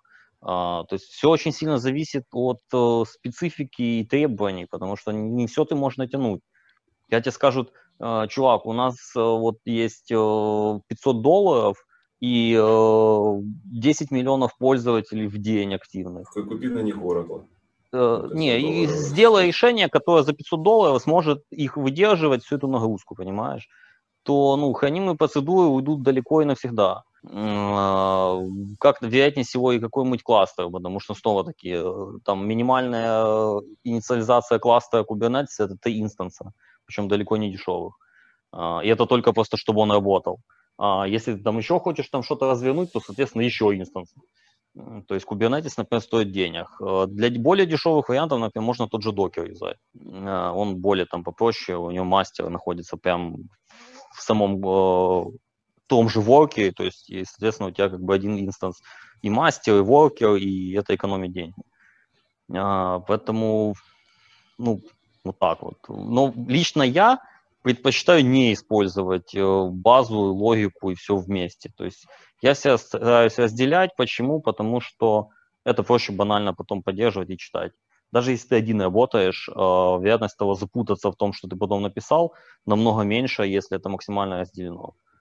То есть у меня, ну, скажем так, у меня все максимально оптимизируется, делается так, чтобы это было из серии «я вот один раз это сделал, если мне что-то придется менять, то очень незначительно и в очень маленьком кусочке. Если мне при, каких-то правках придется менять полкода, то я застрелюсь. Ну, то есть на, нафиг оно мне надо. Так, а вот тут есть тоже такой интересный момент. Смотри, если у тебя логика записана в коде, тебе нужно потом для каких-то изменений, тебе нужно перекомпилировать все и залить на продакшн. А если это будет хранимка, то есть большой шанс, что можно поменять хранимку прямо на DB-сервере и как бы не передеплоивать приложение. И цикл вот этого вот фикса, он значительно сократится. Что ты думаешь об этом? Так, а у меня нету каких-то проблем с деплоем. У меня деплой идет как бы вообще не затрагивая никакую работу в принципе чисто версионный. Деплой инфраструктуры идет через Terraform, деплой CarLaster через Helm. Оно все как бы в конфиге. Если тебе что-то надо, ты там две строчки поправил, у тебя оп, там пять сервисов других поднялось в облаке, типа, и ты с ними работаешь. А, то есть, э, плюс, если ты что-то правишь, то вероятнее всего ты же правишь это в каком-то одном месте, а не сразу везде. Ну, потому что тебе, например, говорят, ой, у нас там поменялось, там, не знаю, там, принцип авторизации. Окей, ты меняешь авторизационный сервис. Там, у нас там что-то поменялось там в обработке э, репортов. Окей, ты меняешь сервис, который генерит репорты. То есть остальное работает. Поэтому у тебя, например, может теоретически быть downtime, допустим, да, а, какое-то там критическое изменение, которое требует вообще там все поменять, да, и у тебя может быть downtime. Если это какой-то один из сервисов, ты можешь позволить сделать downtime. Когда downtime будет как бы всего продукта, то ты себе такого позволить не можешь, соответственно. Ну, скажем так, затраты на это будут намного больше. Ну, вот так вот. Спасибо. Леш, ты что думаешь а, по критериям да, выбора и по ну, хранимкам? Не, ну, э, понятно, что вот э, как между нами девочками, что называется, э, большая часть моей головной боли вот, в процессе, скажем, текущего обслуживания баз данных и так далее, серверов же, клиентов заключается в том, что а, у нас используется подход, а, когда бизнес-логика, ну, бизнес-логика в основном реализована на клиенте, но часть, нек, некая часть, критичная часть э, бизнес-логики реализована на сервере. Там, ну, там, там тупо проще, как бы это быстрее. Некоторые вещи, допустим, были переписаны просто потому, что это быстрее и так далее. Вот. И э, огромная головная боль возникает в следующие моменты, когда ну, понимаете, C-Sharp, LinQ, да, там что-то LinQ to SQL, туда-сюда. И вот когда ты видишь, что некий запрос на сервере у тебя очень-очень-очень плохо выполняется, а сделать ты с ним ничего... Вот, вот здесь бы вот чуть-чуть бы его подправить, а сделать ты этого ничего не можешь. Почему? Потому что это LinQ, это надо все билдить, релизить, деплоить, это опять-таки действительно даунтайм и так далее. Вот. С другой стороны, вот э, поскольку мы хоть плохо, но все-таки обучаемые, мы все-таки э, некоторые вещи начинаем э, превентивно выносить в, прости господи, хранимые процедуры.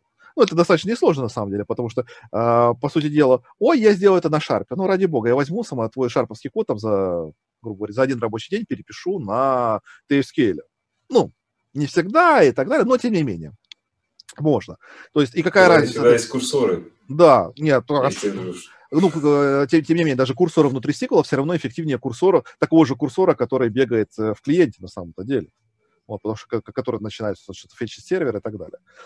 Вот. А, то, допустим, а, некоторые вещи мы превентивно э, оборачиваем в процедуру, вот, и вот тогда получается, что, ой, у нас тормозит что-то в процедуре, извините, в процедуре я царь бог, воинский начальник, я вообще там что угодно могу сделать. Это могу хоть крестиком вышивать, хоть множество Мандельброта рисовать.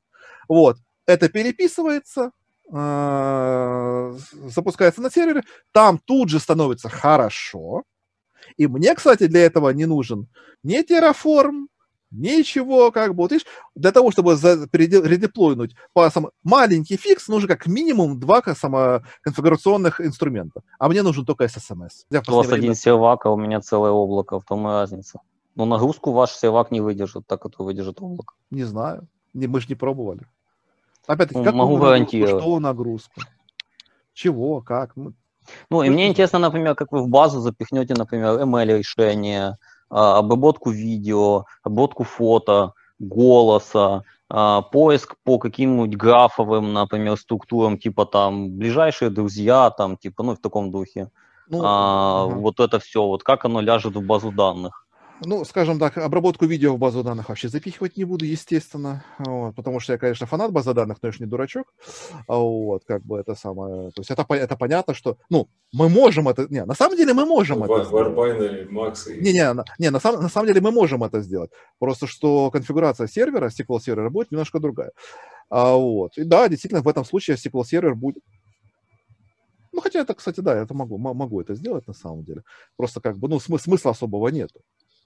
Вот.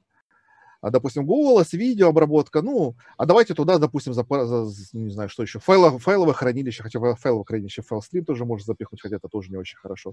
Вот. То есть, как бы база, база данных не для обработки этого самого. Вы меня сейчас спросите, а как, вы, как я за, за, зафугую, допустим, именно на уровень базы данных, допустим, игру типа, там, не знаю, Мира танков или War Thunder, да? Вот почему, почему вы не сделаете обработку, допустим, боев именно на SQL? Ну, потому что это не для того. Вот. SQL сервер умеет многое, но, например, он не умеет варить кофе. Он не умеет убирать, с, там, не знаю, убирать улицу, он не умеет гулять с собакой. Вот почему? Потому что это не для этого.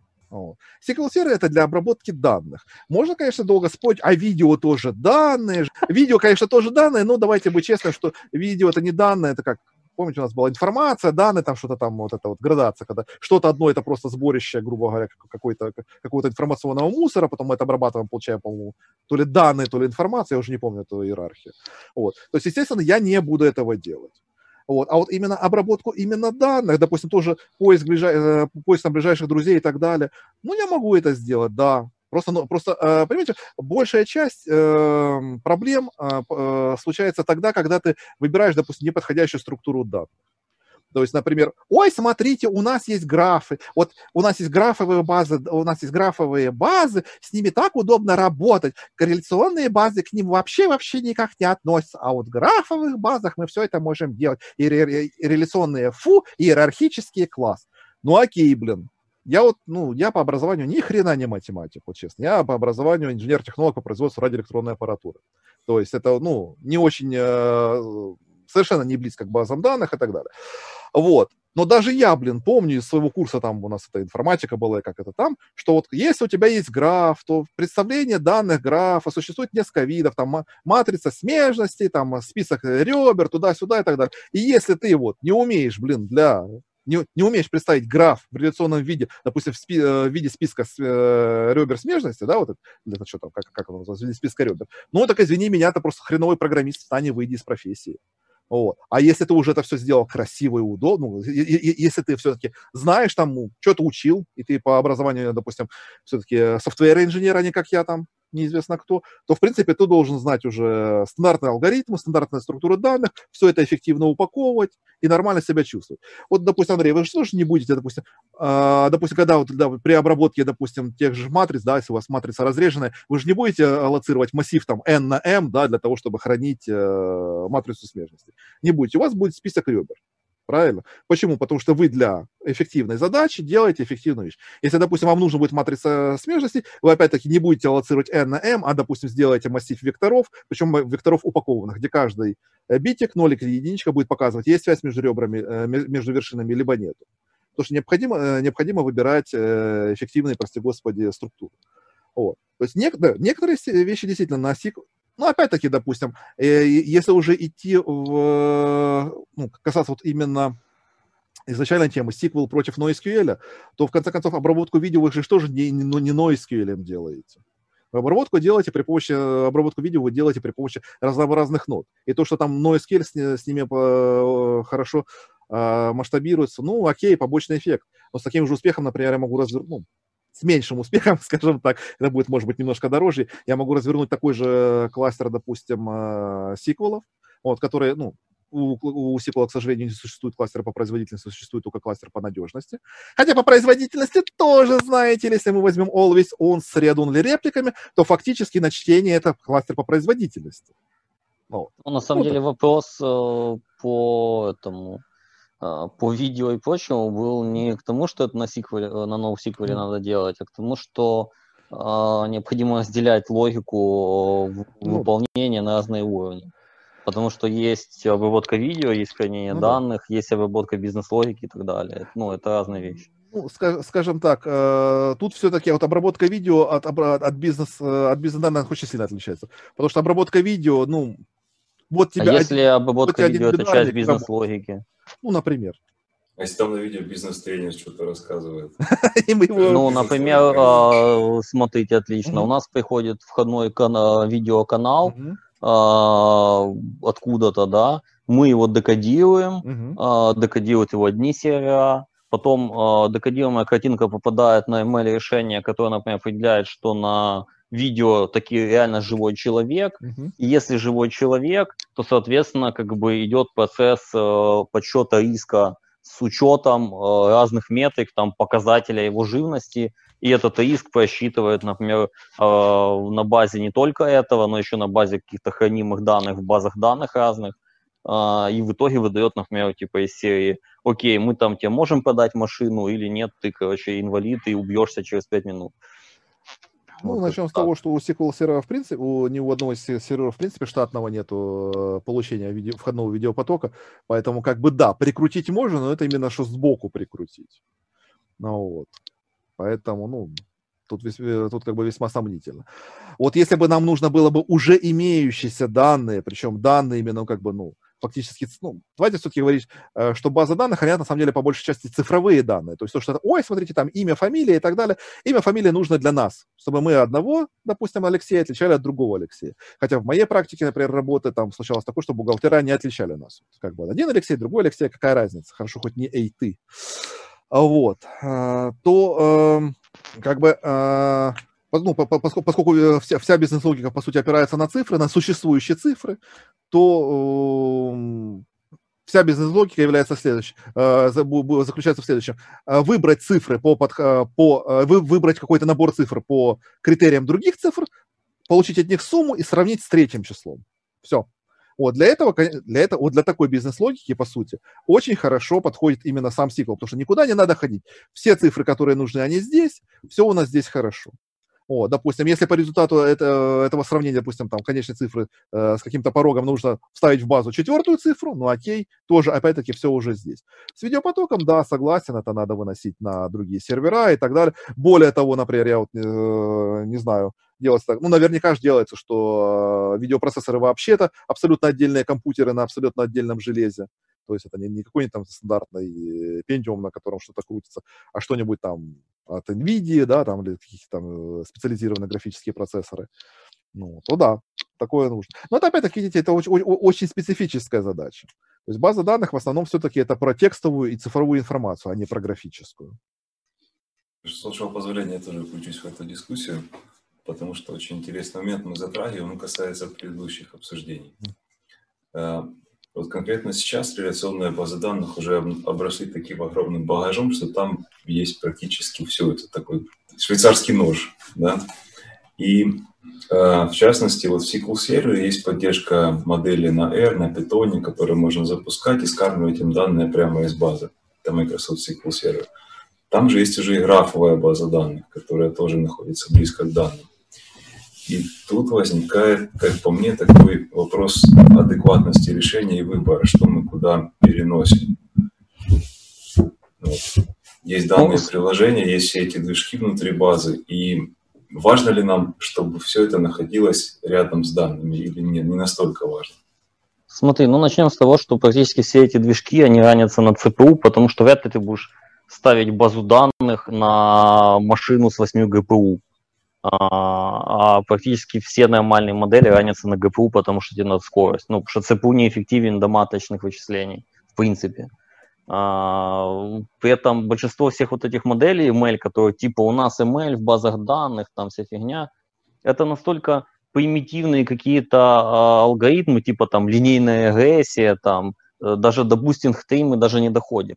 Это какие-то очень примитивные, примитивные линейные алгоритмы, точность предикшена которых, ну, скажем так, чуть выше от подкидывания монетки э, для большинства случаев. Э, поэтому я их, в принципе, особо не могу рассматривать как какие-то прям гениальные вещи.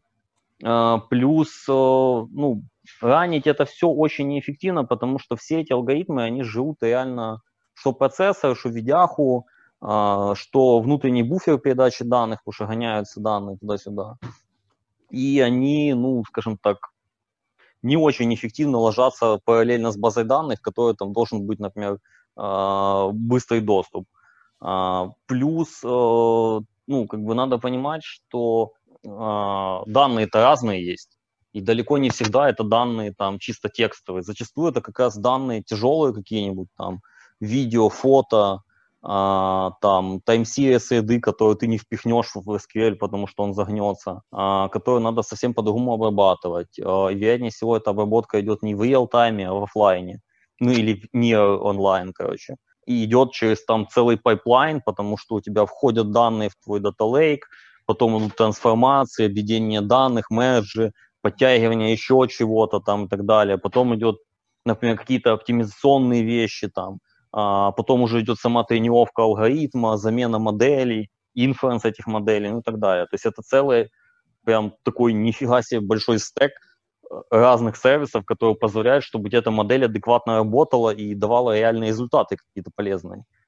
А те решения, которые есть в том же, например, там, MS SQL или, например, в том же Splunk, ну, они примитивные. То есть, ну, ты, конечно, можешь их юзать, но это скорее, знаешь, типа чисто маркетинг какой-то, а, чтобы себя порадовать, что вот и у нас это есть, чем, ну, реально какая-то фигня для применения. То есть я на своей практике не слышал, чтобы кто-то вот такие решения юзал. То есть зачастую это какие-то или стендалон сервис, или это прям на базе дата лейка а, целая инфраструктура. Спасибо, Леш. Что ты Ну, я бы сказал, на самом деле, что вот, такой, вот такая вещь, ну, как бы, с одной стороны, сомнительная немножко, с другой стороны, на самом деле, полезная. Вот, а почему так?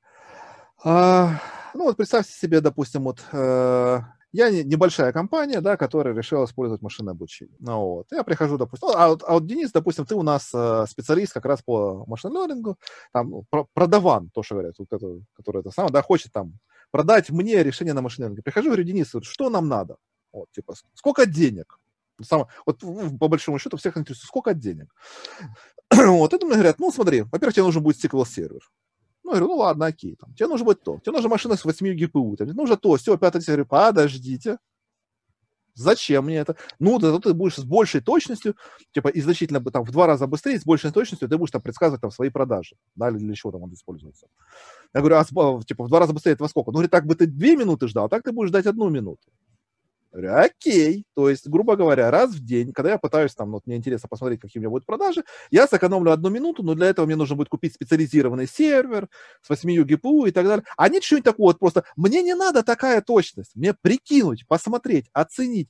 Вот дайте мне что-нибудь для, как бы, начального уровня. Я вот на это дело посмотрю, внедрю себя, сделаю там, допустим, proof of concept, да, какой-то этот самый, посмотрю и увижу, подходит мне, не подходит, подходит, окей, классно. Я буду это дальше использовать, допустим, посмотрю, может быть, в сторону более серьезных решений и так далее. Не подходит, ну, тут как бы уже вариантов особо нет. Поэтому, да, может быть, там как бы не все так хорошо. Потому что, ну, в, в конце концов, мы уже с вами согласились, что а, наилучшими решениями является специализированное решение. Понятно, что если есть где-то там специализированное решение для машин-лернинга, то оно будет значительно лучше, вот, чем, допустим, решение из коробки, когда ты покупаешь там 5 в одном, где у тебя там есть и SSS, и ETL, и Machine Learning, и база данных, и репортинг сервис, и все это стоит 199,99, вот, плюс скидочка. Понятно, что... Но с другой стороны, я, у меня есть стартовый пакет всего за 200 баксов, с которым я могу начать там и так далее. А вдруг он меня устраивает? Кто сказал, что меня, не, уст- допустим, не будет устраивать точность до 30%? Когда я изучал прикладную математику, мне мой прикладной математик говорил, что мы, когда там считали в свое время, там какие-то параметры, 30%, плюс- э, погрешность плюс-минус 30%, о, вот такая классная, ну так здорово. А кто вам сказал, что вот если я здесь, допустим, ошибусь на 30% в каких-то прогнозах, мне это будет плохо? Может быть, мне это будет хорошо. Кто сказал, допустим, э, что, допустим, там в два раза, это будет 30. ну, может 15, может 50, надо смотреть. Вот. И, допустим, сам, кто сказал, что, допустим, в два раза быстрее это лучше? Ну, окей, пусть она, допустим, будет считаться за два часа, а не за час. Мой системный администратор, либо мой, как самое, э, как это называется, мой компьютерщик будет вставать на час раньше утром, запускать эту модель, вот, и, соответственно, к моему приходу эта модель уже будет посчитана, у меня будут все прогнозы. Да, его время будет как бы ну, вы же знаете, да, что у нас, к сожалению, э, рабочее время стоит не так дорого, как железо. Поэтому у нас можно выгоднее нанять человека, который будет на час раньше вставать и все это дело запускать, чем наня- купить значительно более мощный компьютер. Не, ну, по-разному, ты знаешь. Ну, не по-разному, но тем не одного менее. программиста и купить две виртуалки. Не, ну там же не виртуалки, даже 8 ГПУ надо, понимаешь, все, это серьезно. То есть вот, вот такая вещь очень хорошая. Опять-таки, вы знаете, вот у меня а, по прошлому опыту складывается такое впечатление, что Microsoft как бы такой закидушку сделал. Он сейчас посмотрит, типа, пойдет, не пойдет, там и так далее. И если пойдет, эта вся фигня выделится в отдельно стоящий сервис. Вот зачем выделить в отдельно стоящий сервис? Чтобы можно было поставить на соседний компьютер, чтобы ну, это было более эффективно. Вот, Оно потом появится... уже давно. А, м? у Microsoft? Ну, на Azure. А. Ну, Есть? это тоже вариант. Есть? Ну, SQL Server, я, не- я не... Не, но имеется в виду вот эти всякие Azure- интегрированные... Azure ML есть, но в SQL это совсем другой подход. Да, ну вот имеется в виду вот, всего, от, от Microsoft. То есть они это выделят в отдельный продукт, который можно будет ставить рядышком, там, допустим, потом поддержится аппарат, потом поде- э, появится аппаратная поддержка ГПУшек, потом появятся специальные виртуалки на том же Azure, которые специально для них и так далее. То есть если продукт, продукт зайдет, Microsoft самое, его допилит так, чтобы он был нужен. Просто что надо людям что-то кинуть, чтобы они посмотрели на это дело. Потому что я, например, не знаю, что такое машин learning, зачем он нужен. Ну вот, как бы, наверное, было бы интересно посмотреть, но, блин, проклятый LinkU забирает все время. Вот. В следующем мы можем по машин сделать дискуссию. Вот, кстати, да. Вот. Где считать, на SQL сервере или отдельно? Да, ну это опять-таки, Блокнотики. где, где, где, да, где читаем самобизнес-логику. Тоже вариант. Вот. Так, у нас, у нас есть вопрос из чата. Или Мгм. ти що-то ще хотів Леш, Ні, ні, добавити? ні, ні, ну це так, філософсько абсолютно. Вопрос із чата. Як бекендеру працювати з процедурами у СБД? Раніше не стикався з цим. Де межа між запитами і зверненням до процедур? Насколько я понимаю, вопрос заключается в том, когда э, вы понимаете, что нужно, что все, пора писать хранимку. Или Ну, пишем запрос в приложении. Э, Скажем так, э, была у нас когда-то такая замечательная, был у нас такой замечательный плакат, когда э, по поводу линку, там была такая замечательная э, фраза, что я дочитываю третий, третий том по документации по линку, и в конце написано, зато вам не придется учить SQL. То есть я бы, вот мне лично больше нравится, когда все в хранимых процедурах, хотя в некоторых случаях рука так и тянется, ну что я там буду из одного запроса что-то там делать. Вот. Вот. э, Буду градить какую-то хранимую процедуру. Вот. С другой стороны, э, э, допустим, может быть такое, что вот это один запрос, который, например, в опти- при оптимизации приходится разбивать на 4-5. Microsoft говорит, что объединяйте сложные, мелкие запросы в один сложный, мы это прождем, хрен там, они ничего не, ничего не, не проживут, подавятся. Как было 20 лет назад, что если у тебя есть сложный запрос, разбей его на кучу мелких и будет быстрее, так и осталось вот до сих пор. Может, конечно, запросы сложнее стали, но вот субъективно нет. Вот, и как, где, где-то, где-то граница, а, вот, когда нужно. Но это вот чисто, чисто по вашим затратам. Сколько вам будет стоить, допустим, скажем так, если ты вообще ничего не шаришь в сиквеле, а работаешь с LinkU, работай. Потому что а, работать надо с тем, что ты знаешь хорошо. Потому что не исключена такая ситуация, что, с, э, допустим, на шарпе с LinkU ты сделаешь офигенно, а в процедуре наградишь такого, что мама не горюет. Потому что там в процедурах там тоже свои особенности есть, свои приколы есть. Вот эти вот наши, наш замечательный Microsoft всего... Я замер, я пы- пытаюсь найти цензурное выражение. С его удивительной обработкой ошибок, да, которая вообще стоит не то, что перпендикулярно, блин, обработке ошибок, э, допустим, э, в Sharp, в Oracle и вообще как это полагается, а то там стоит даже вот там перпендикуляр, скорее даже иррациональный, то есть корень из минус единицы перпендикуляр. Это не, пере- это не обработка ошибок, это полная, пол, полный караул.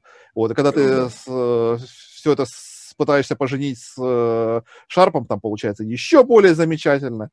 Такие уродцы выходят. Вот, поэтому э, делай это самое. Но если у тебя есть грамотный человек, который умеет э, нормально писать на TSQL, ну, вообще на SQL, и у тебя есть реально вот кусок кода, который ты можешь э, выделить в модуле, который должен быстро работать и так далее, вот это пиши на процедуре. Вот. Э, То, как мы делали, а, у нас, значит, получается не очень много специалистов по скулю, но очень много специалистов на шарпе. Поэтому мы делаем так. Все педалится на шарпе. Иногда, ну, иногда получается хорошо, иногда получается плохо. Если мы видим, в среднем получается нормально. Если мы видим, что где-то идет какой-то затык, метод на шарпе переписывается в хранимую процедуру. Ну, если такое, таковое возможно, естественно, что не- иногда не очень хорошо получается. И, в принципе, вот такой вот гибридный подход поз- позволяет э, сэкономить и усилия, и деньги по разработке. То есть мы, э, то есть, получается, вы делаете достаточно хороший прототип, который потом в результате обкатки либо уходит в серию, либо вы его все-таки переписываете. Ну, то есть такой четкой границы не, нельзя сказать, что, допустим, если у вас там больше 10 строк, тогда это надо писать типа на SQL, иначе на шарпе. Кому чего удобнее, потому что я, например, на шарпе плохо пишу. Вот, на SQL значительно лучше. И, допустим, люди, которые, есть люди, которые пишут на шарпе лучше, а на SQL хуже. То есть, тут уж как бы вам судить по своим э, этим самым. Вот, ну и опять-таки все зависит еще от цикла жизни приложения, как Денис правильно говорил, что значительно проще подправить одну процедуру, например. Говорит, ой, там, если там, э, допустим, перформанс, а если, блин, ну, там какая-то отчетная система, которая там отчеты лупит, это самое, да, и вам нужно будет передеплой, перебилдить и передеплоить всю отчетную систему, для, потому что в очередной раз поменялось, э, поменялся принцип формирования какого-то отчета. Это же будет ужасно, вот, если это все в шарпе. А если это не в шарпе, а в хранимой процедуре, процедуру передеплоила, вообще хорошо. Вот по этому поводу тоже есть небольшой вопрос из чата. Ну, я, я на него сразу отвечу. Андрей, Мгм. Леша, если у вас будут замечания, вы тогда скажите. Так, а можно я на предыдущий отвечу? А, да, да, сейчас, Андрей, просто оно в тему так, и мы Окей. обязательно вернемся. А, Хороший пример затронули по поводу того, что DBA – властелин мира, может без бэка поправить хранимку и будет счастье. Оно действительно так. Вот только у этой медали есть и обратная сторона. А что, если это изменение потребует передеплоя 100-500 сервисов? Что тогда этот DBA будет делать? Вот. Ну, в моем понимании, если изменение потребует передеплоя 100-500 сервисов, то оно будет и в подходе с хранимками, и в подходе с кодом. Потому что ну, в подходе с кодом ты контролируешь э, деплой полностью, и он у тебя имеет stateless состояние. В случае хранимок он у тебя не имеет stateless состояния. Андрей, я про, я про то, что когда ты делаешь изменения, ты знаешь, что ты меняешь. Ты добавляешь там новую колонку в табличку, ты понимаешь, что это потребует изменения соответствующего в коде. Если ты меняешь только логику обработки или выборки данных в хранимке, ну, то есть нормальный DBA, в моем понимании, должен понимать, сломает он своим изменением код или нет. Если он не понимает, тогда, может, стоит поменять DBA. Ну, смотри, это очень в целом, такое... В целом все должно быть нормально. То есть ты меняешь логику, ты понимаешь, что это не поменяет вызывающий код никак. Если это поменяет или ломает, тогда ты должен вместе с командной разработки это сделать и в любом случае передеплоить свои 100-500 сервисов. Смотри, э, на тему хороший DBA, э, хорошая система та, которая, в которой не нужны правила, которая сама по своей сути ограничивает человека от ошибок. Если ты создаешь правила какие-то, чем больше правил, тем больше вероятность ошибки э, и обхода, соответственно, этих правил. А, поэтому хороший DBA, а как ты будешь искать хорошего DBA, сколько их и так далее. Проще написать то, что будет работать, даже если какой-то дебил попытается ломом у тебя ломать сервак. А, и при этом ты будешь знать, что неважно, даже если он его сейчас расфигачит, все равно все будет работать. А, поэтому в этом плане, как бы, понимаешь, процедурка, снова-таки, ты ее деплоишь, у тебя нету а, состояния, а, когда у тебя а, идет ну, адекватный деплой, когда ты э, четко знаешь, что у тебя не потеряются реквесты, что у тебя не упадут где-то данные, еще что-то. У тебя нет этого состояния. Когда ты деплоишь стандартно э, в какой-нибудь там Kubernetes или, например, та же, та же инфраструктурный деплой, у тебя все идет в состоянии определенного стейта. Ты можешь сделать allback, если оно не откатится. При этом ты не потеряешь ни одного реквеста за это все и при этом ты знаешь всю цепочку зависимостей. И если у тебя что-то зависит от чего-то другого, оно тоже будет деплоиться и билдиться с, с новыми апдейтами, соответственно. А, ну, это дает тебе больше уверенность в то, что у тебя происходит, и то, что оно ну, при деплое не упадет все нафиг. Что касается процедурок, а, то там как бы относительно все просто. Ты процедурки юзаешь, а, когда у тебя идет объем данных, а, ну, образно говоря, для этой процедуры, да, при выносе ее, там, катастрофически большой. Ну, например, простой пример, да, у тебя хранятся данные по широте и долготе, и тебе надо сделать выборку, там, найди мне все, все объекты в радиусе в 10 километрах. Если ты это будешь выгружать себе куда-то там на бэкэнд, там это все считать, и при этом у тебя там терабайты данных и так далее, ну, то это будет просто ад, ну, нам там полдня будет считаться. А, поэтому ты делаешь процедурку, и она работает прямо на серваке, она учитывает всю распределенную структуру и, соответственно, работает эффективнее. Но если у тебя какая-то штука из серии там а, процедура сделать э, текст весь в title перевести а, в этот формат, то нафиг это пихать на бэкэнд, ну, сделай это, на, не на бэкэнд, на базу, сделай это на бэкэнде, типа. Ну, это в любом случае или там оно выполняется, или там, разницы по скорости нету никакой абсолютно. А, ну и, и по логике, зачем нагружать там лишней фигней базу, когда это можно просто отдельно вынести. Ну. То есть я правильно понимаю, что в твоем подходе ты отталкиваешься от того, какой объем данных тянется на клиент сервера. Ну, эффективность, да. Вот так вот сократить тем, что мы сделаем какую-то обработку на стороне базы, тогда мы переходим к хранимкам. Да, Правильно? ну, суще, существенный э, как бы перевес. То есть не там плюс-минус э, там 10 минус 5 секунды, а там реально конкретно какое-то изменение. Хорошо, спасибо. Смотрите, у нас осталось 7 минут. Я предлагаю нашу дискуссию так э, свернуть, завершить таким вопросом.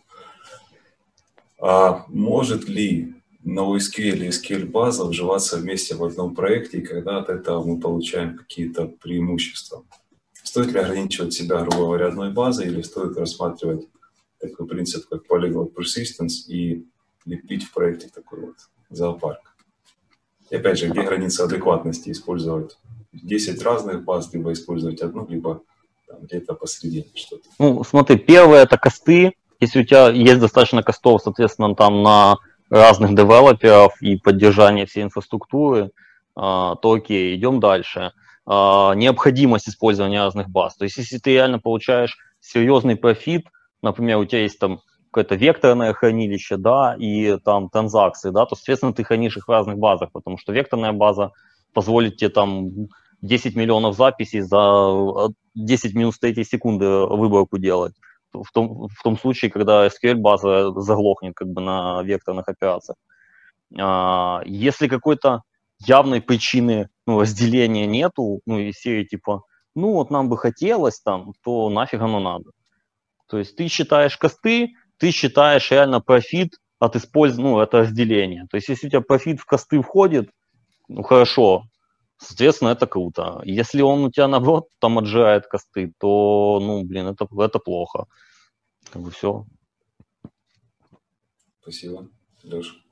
Да, я бы сказал, что класси- классическая спарка – это следующее, значит.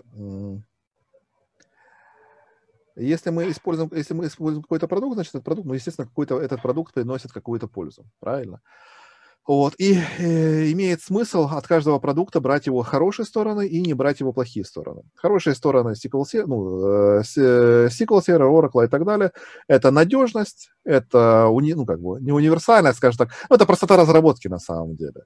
Потому что написать SQL запросы, написать то, а, аналогичный эквивалент на NoSQL, ну, это совершенно разные деньги, совершенно разное время, совершенно разная квалификация. Вот, это, ну, опять-таки, надежность, это допустим, э, всяких high availability и так далее. Это то, что хорошо у SQL. Э, у SQL, Oracle, Sybase и прочих. Вот. Что у них не очень хорошо, то, что вот они, в принципе, могут э, иметь негарантированное время ответа, да, то есть что-то может подвисать, где-то что-то притормаживать, бла-бла-бла и прочее лабуда. Вот. И, соответственно, это же касается того, что... Сейчас, секунду. У меня что-то происходит. Что это? Кто-то звонит по скайпу, нет? Да, кто-то. Сейчас я попытаюсь найти, по какому именно это звонят. Одну секунду. А то тут у меня их несколько штук на самом деле. Ага, Ребят... все, я нашел. Вот, э, значит, ох, аж сбили. Значит, э, что хорошо, что хорошо у NoSQL? NoSQL до хрена быстрый. Вот просто быстрый. У него там проблема с надежностью на самом деле. То есть это, это transaction, ahead logging и так далее. Как бы. ну, у, него с этим не очень хорошо. У него, в принципе, проблема с консистентностью, да, потому что большая часть данных в NoSQL eventually consistent. То есть когда-нибудь оно все-таки будет согласовано. Окей, это не очень хорошо.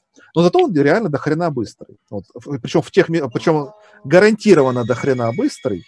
Вот, в тех местах, когда когда, когда это надо.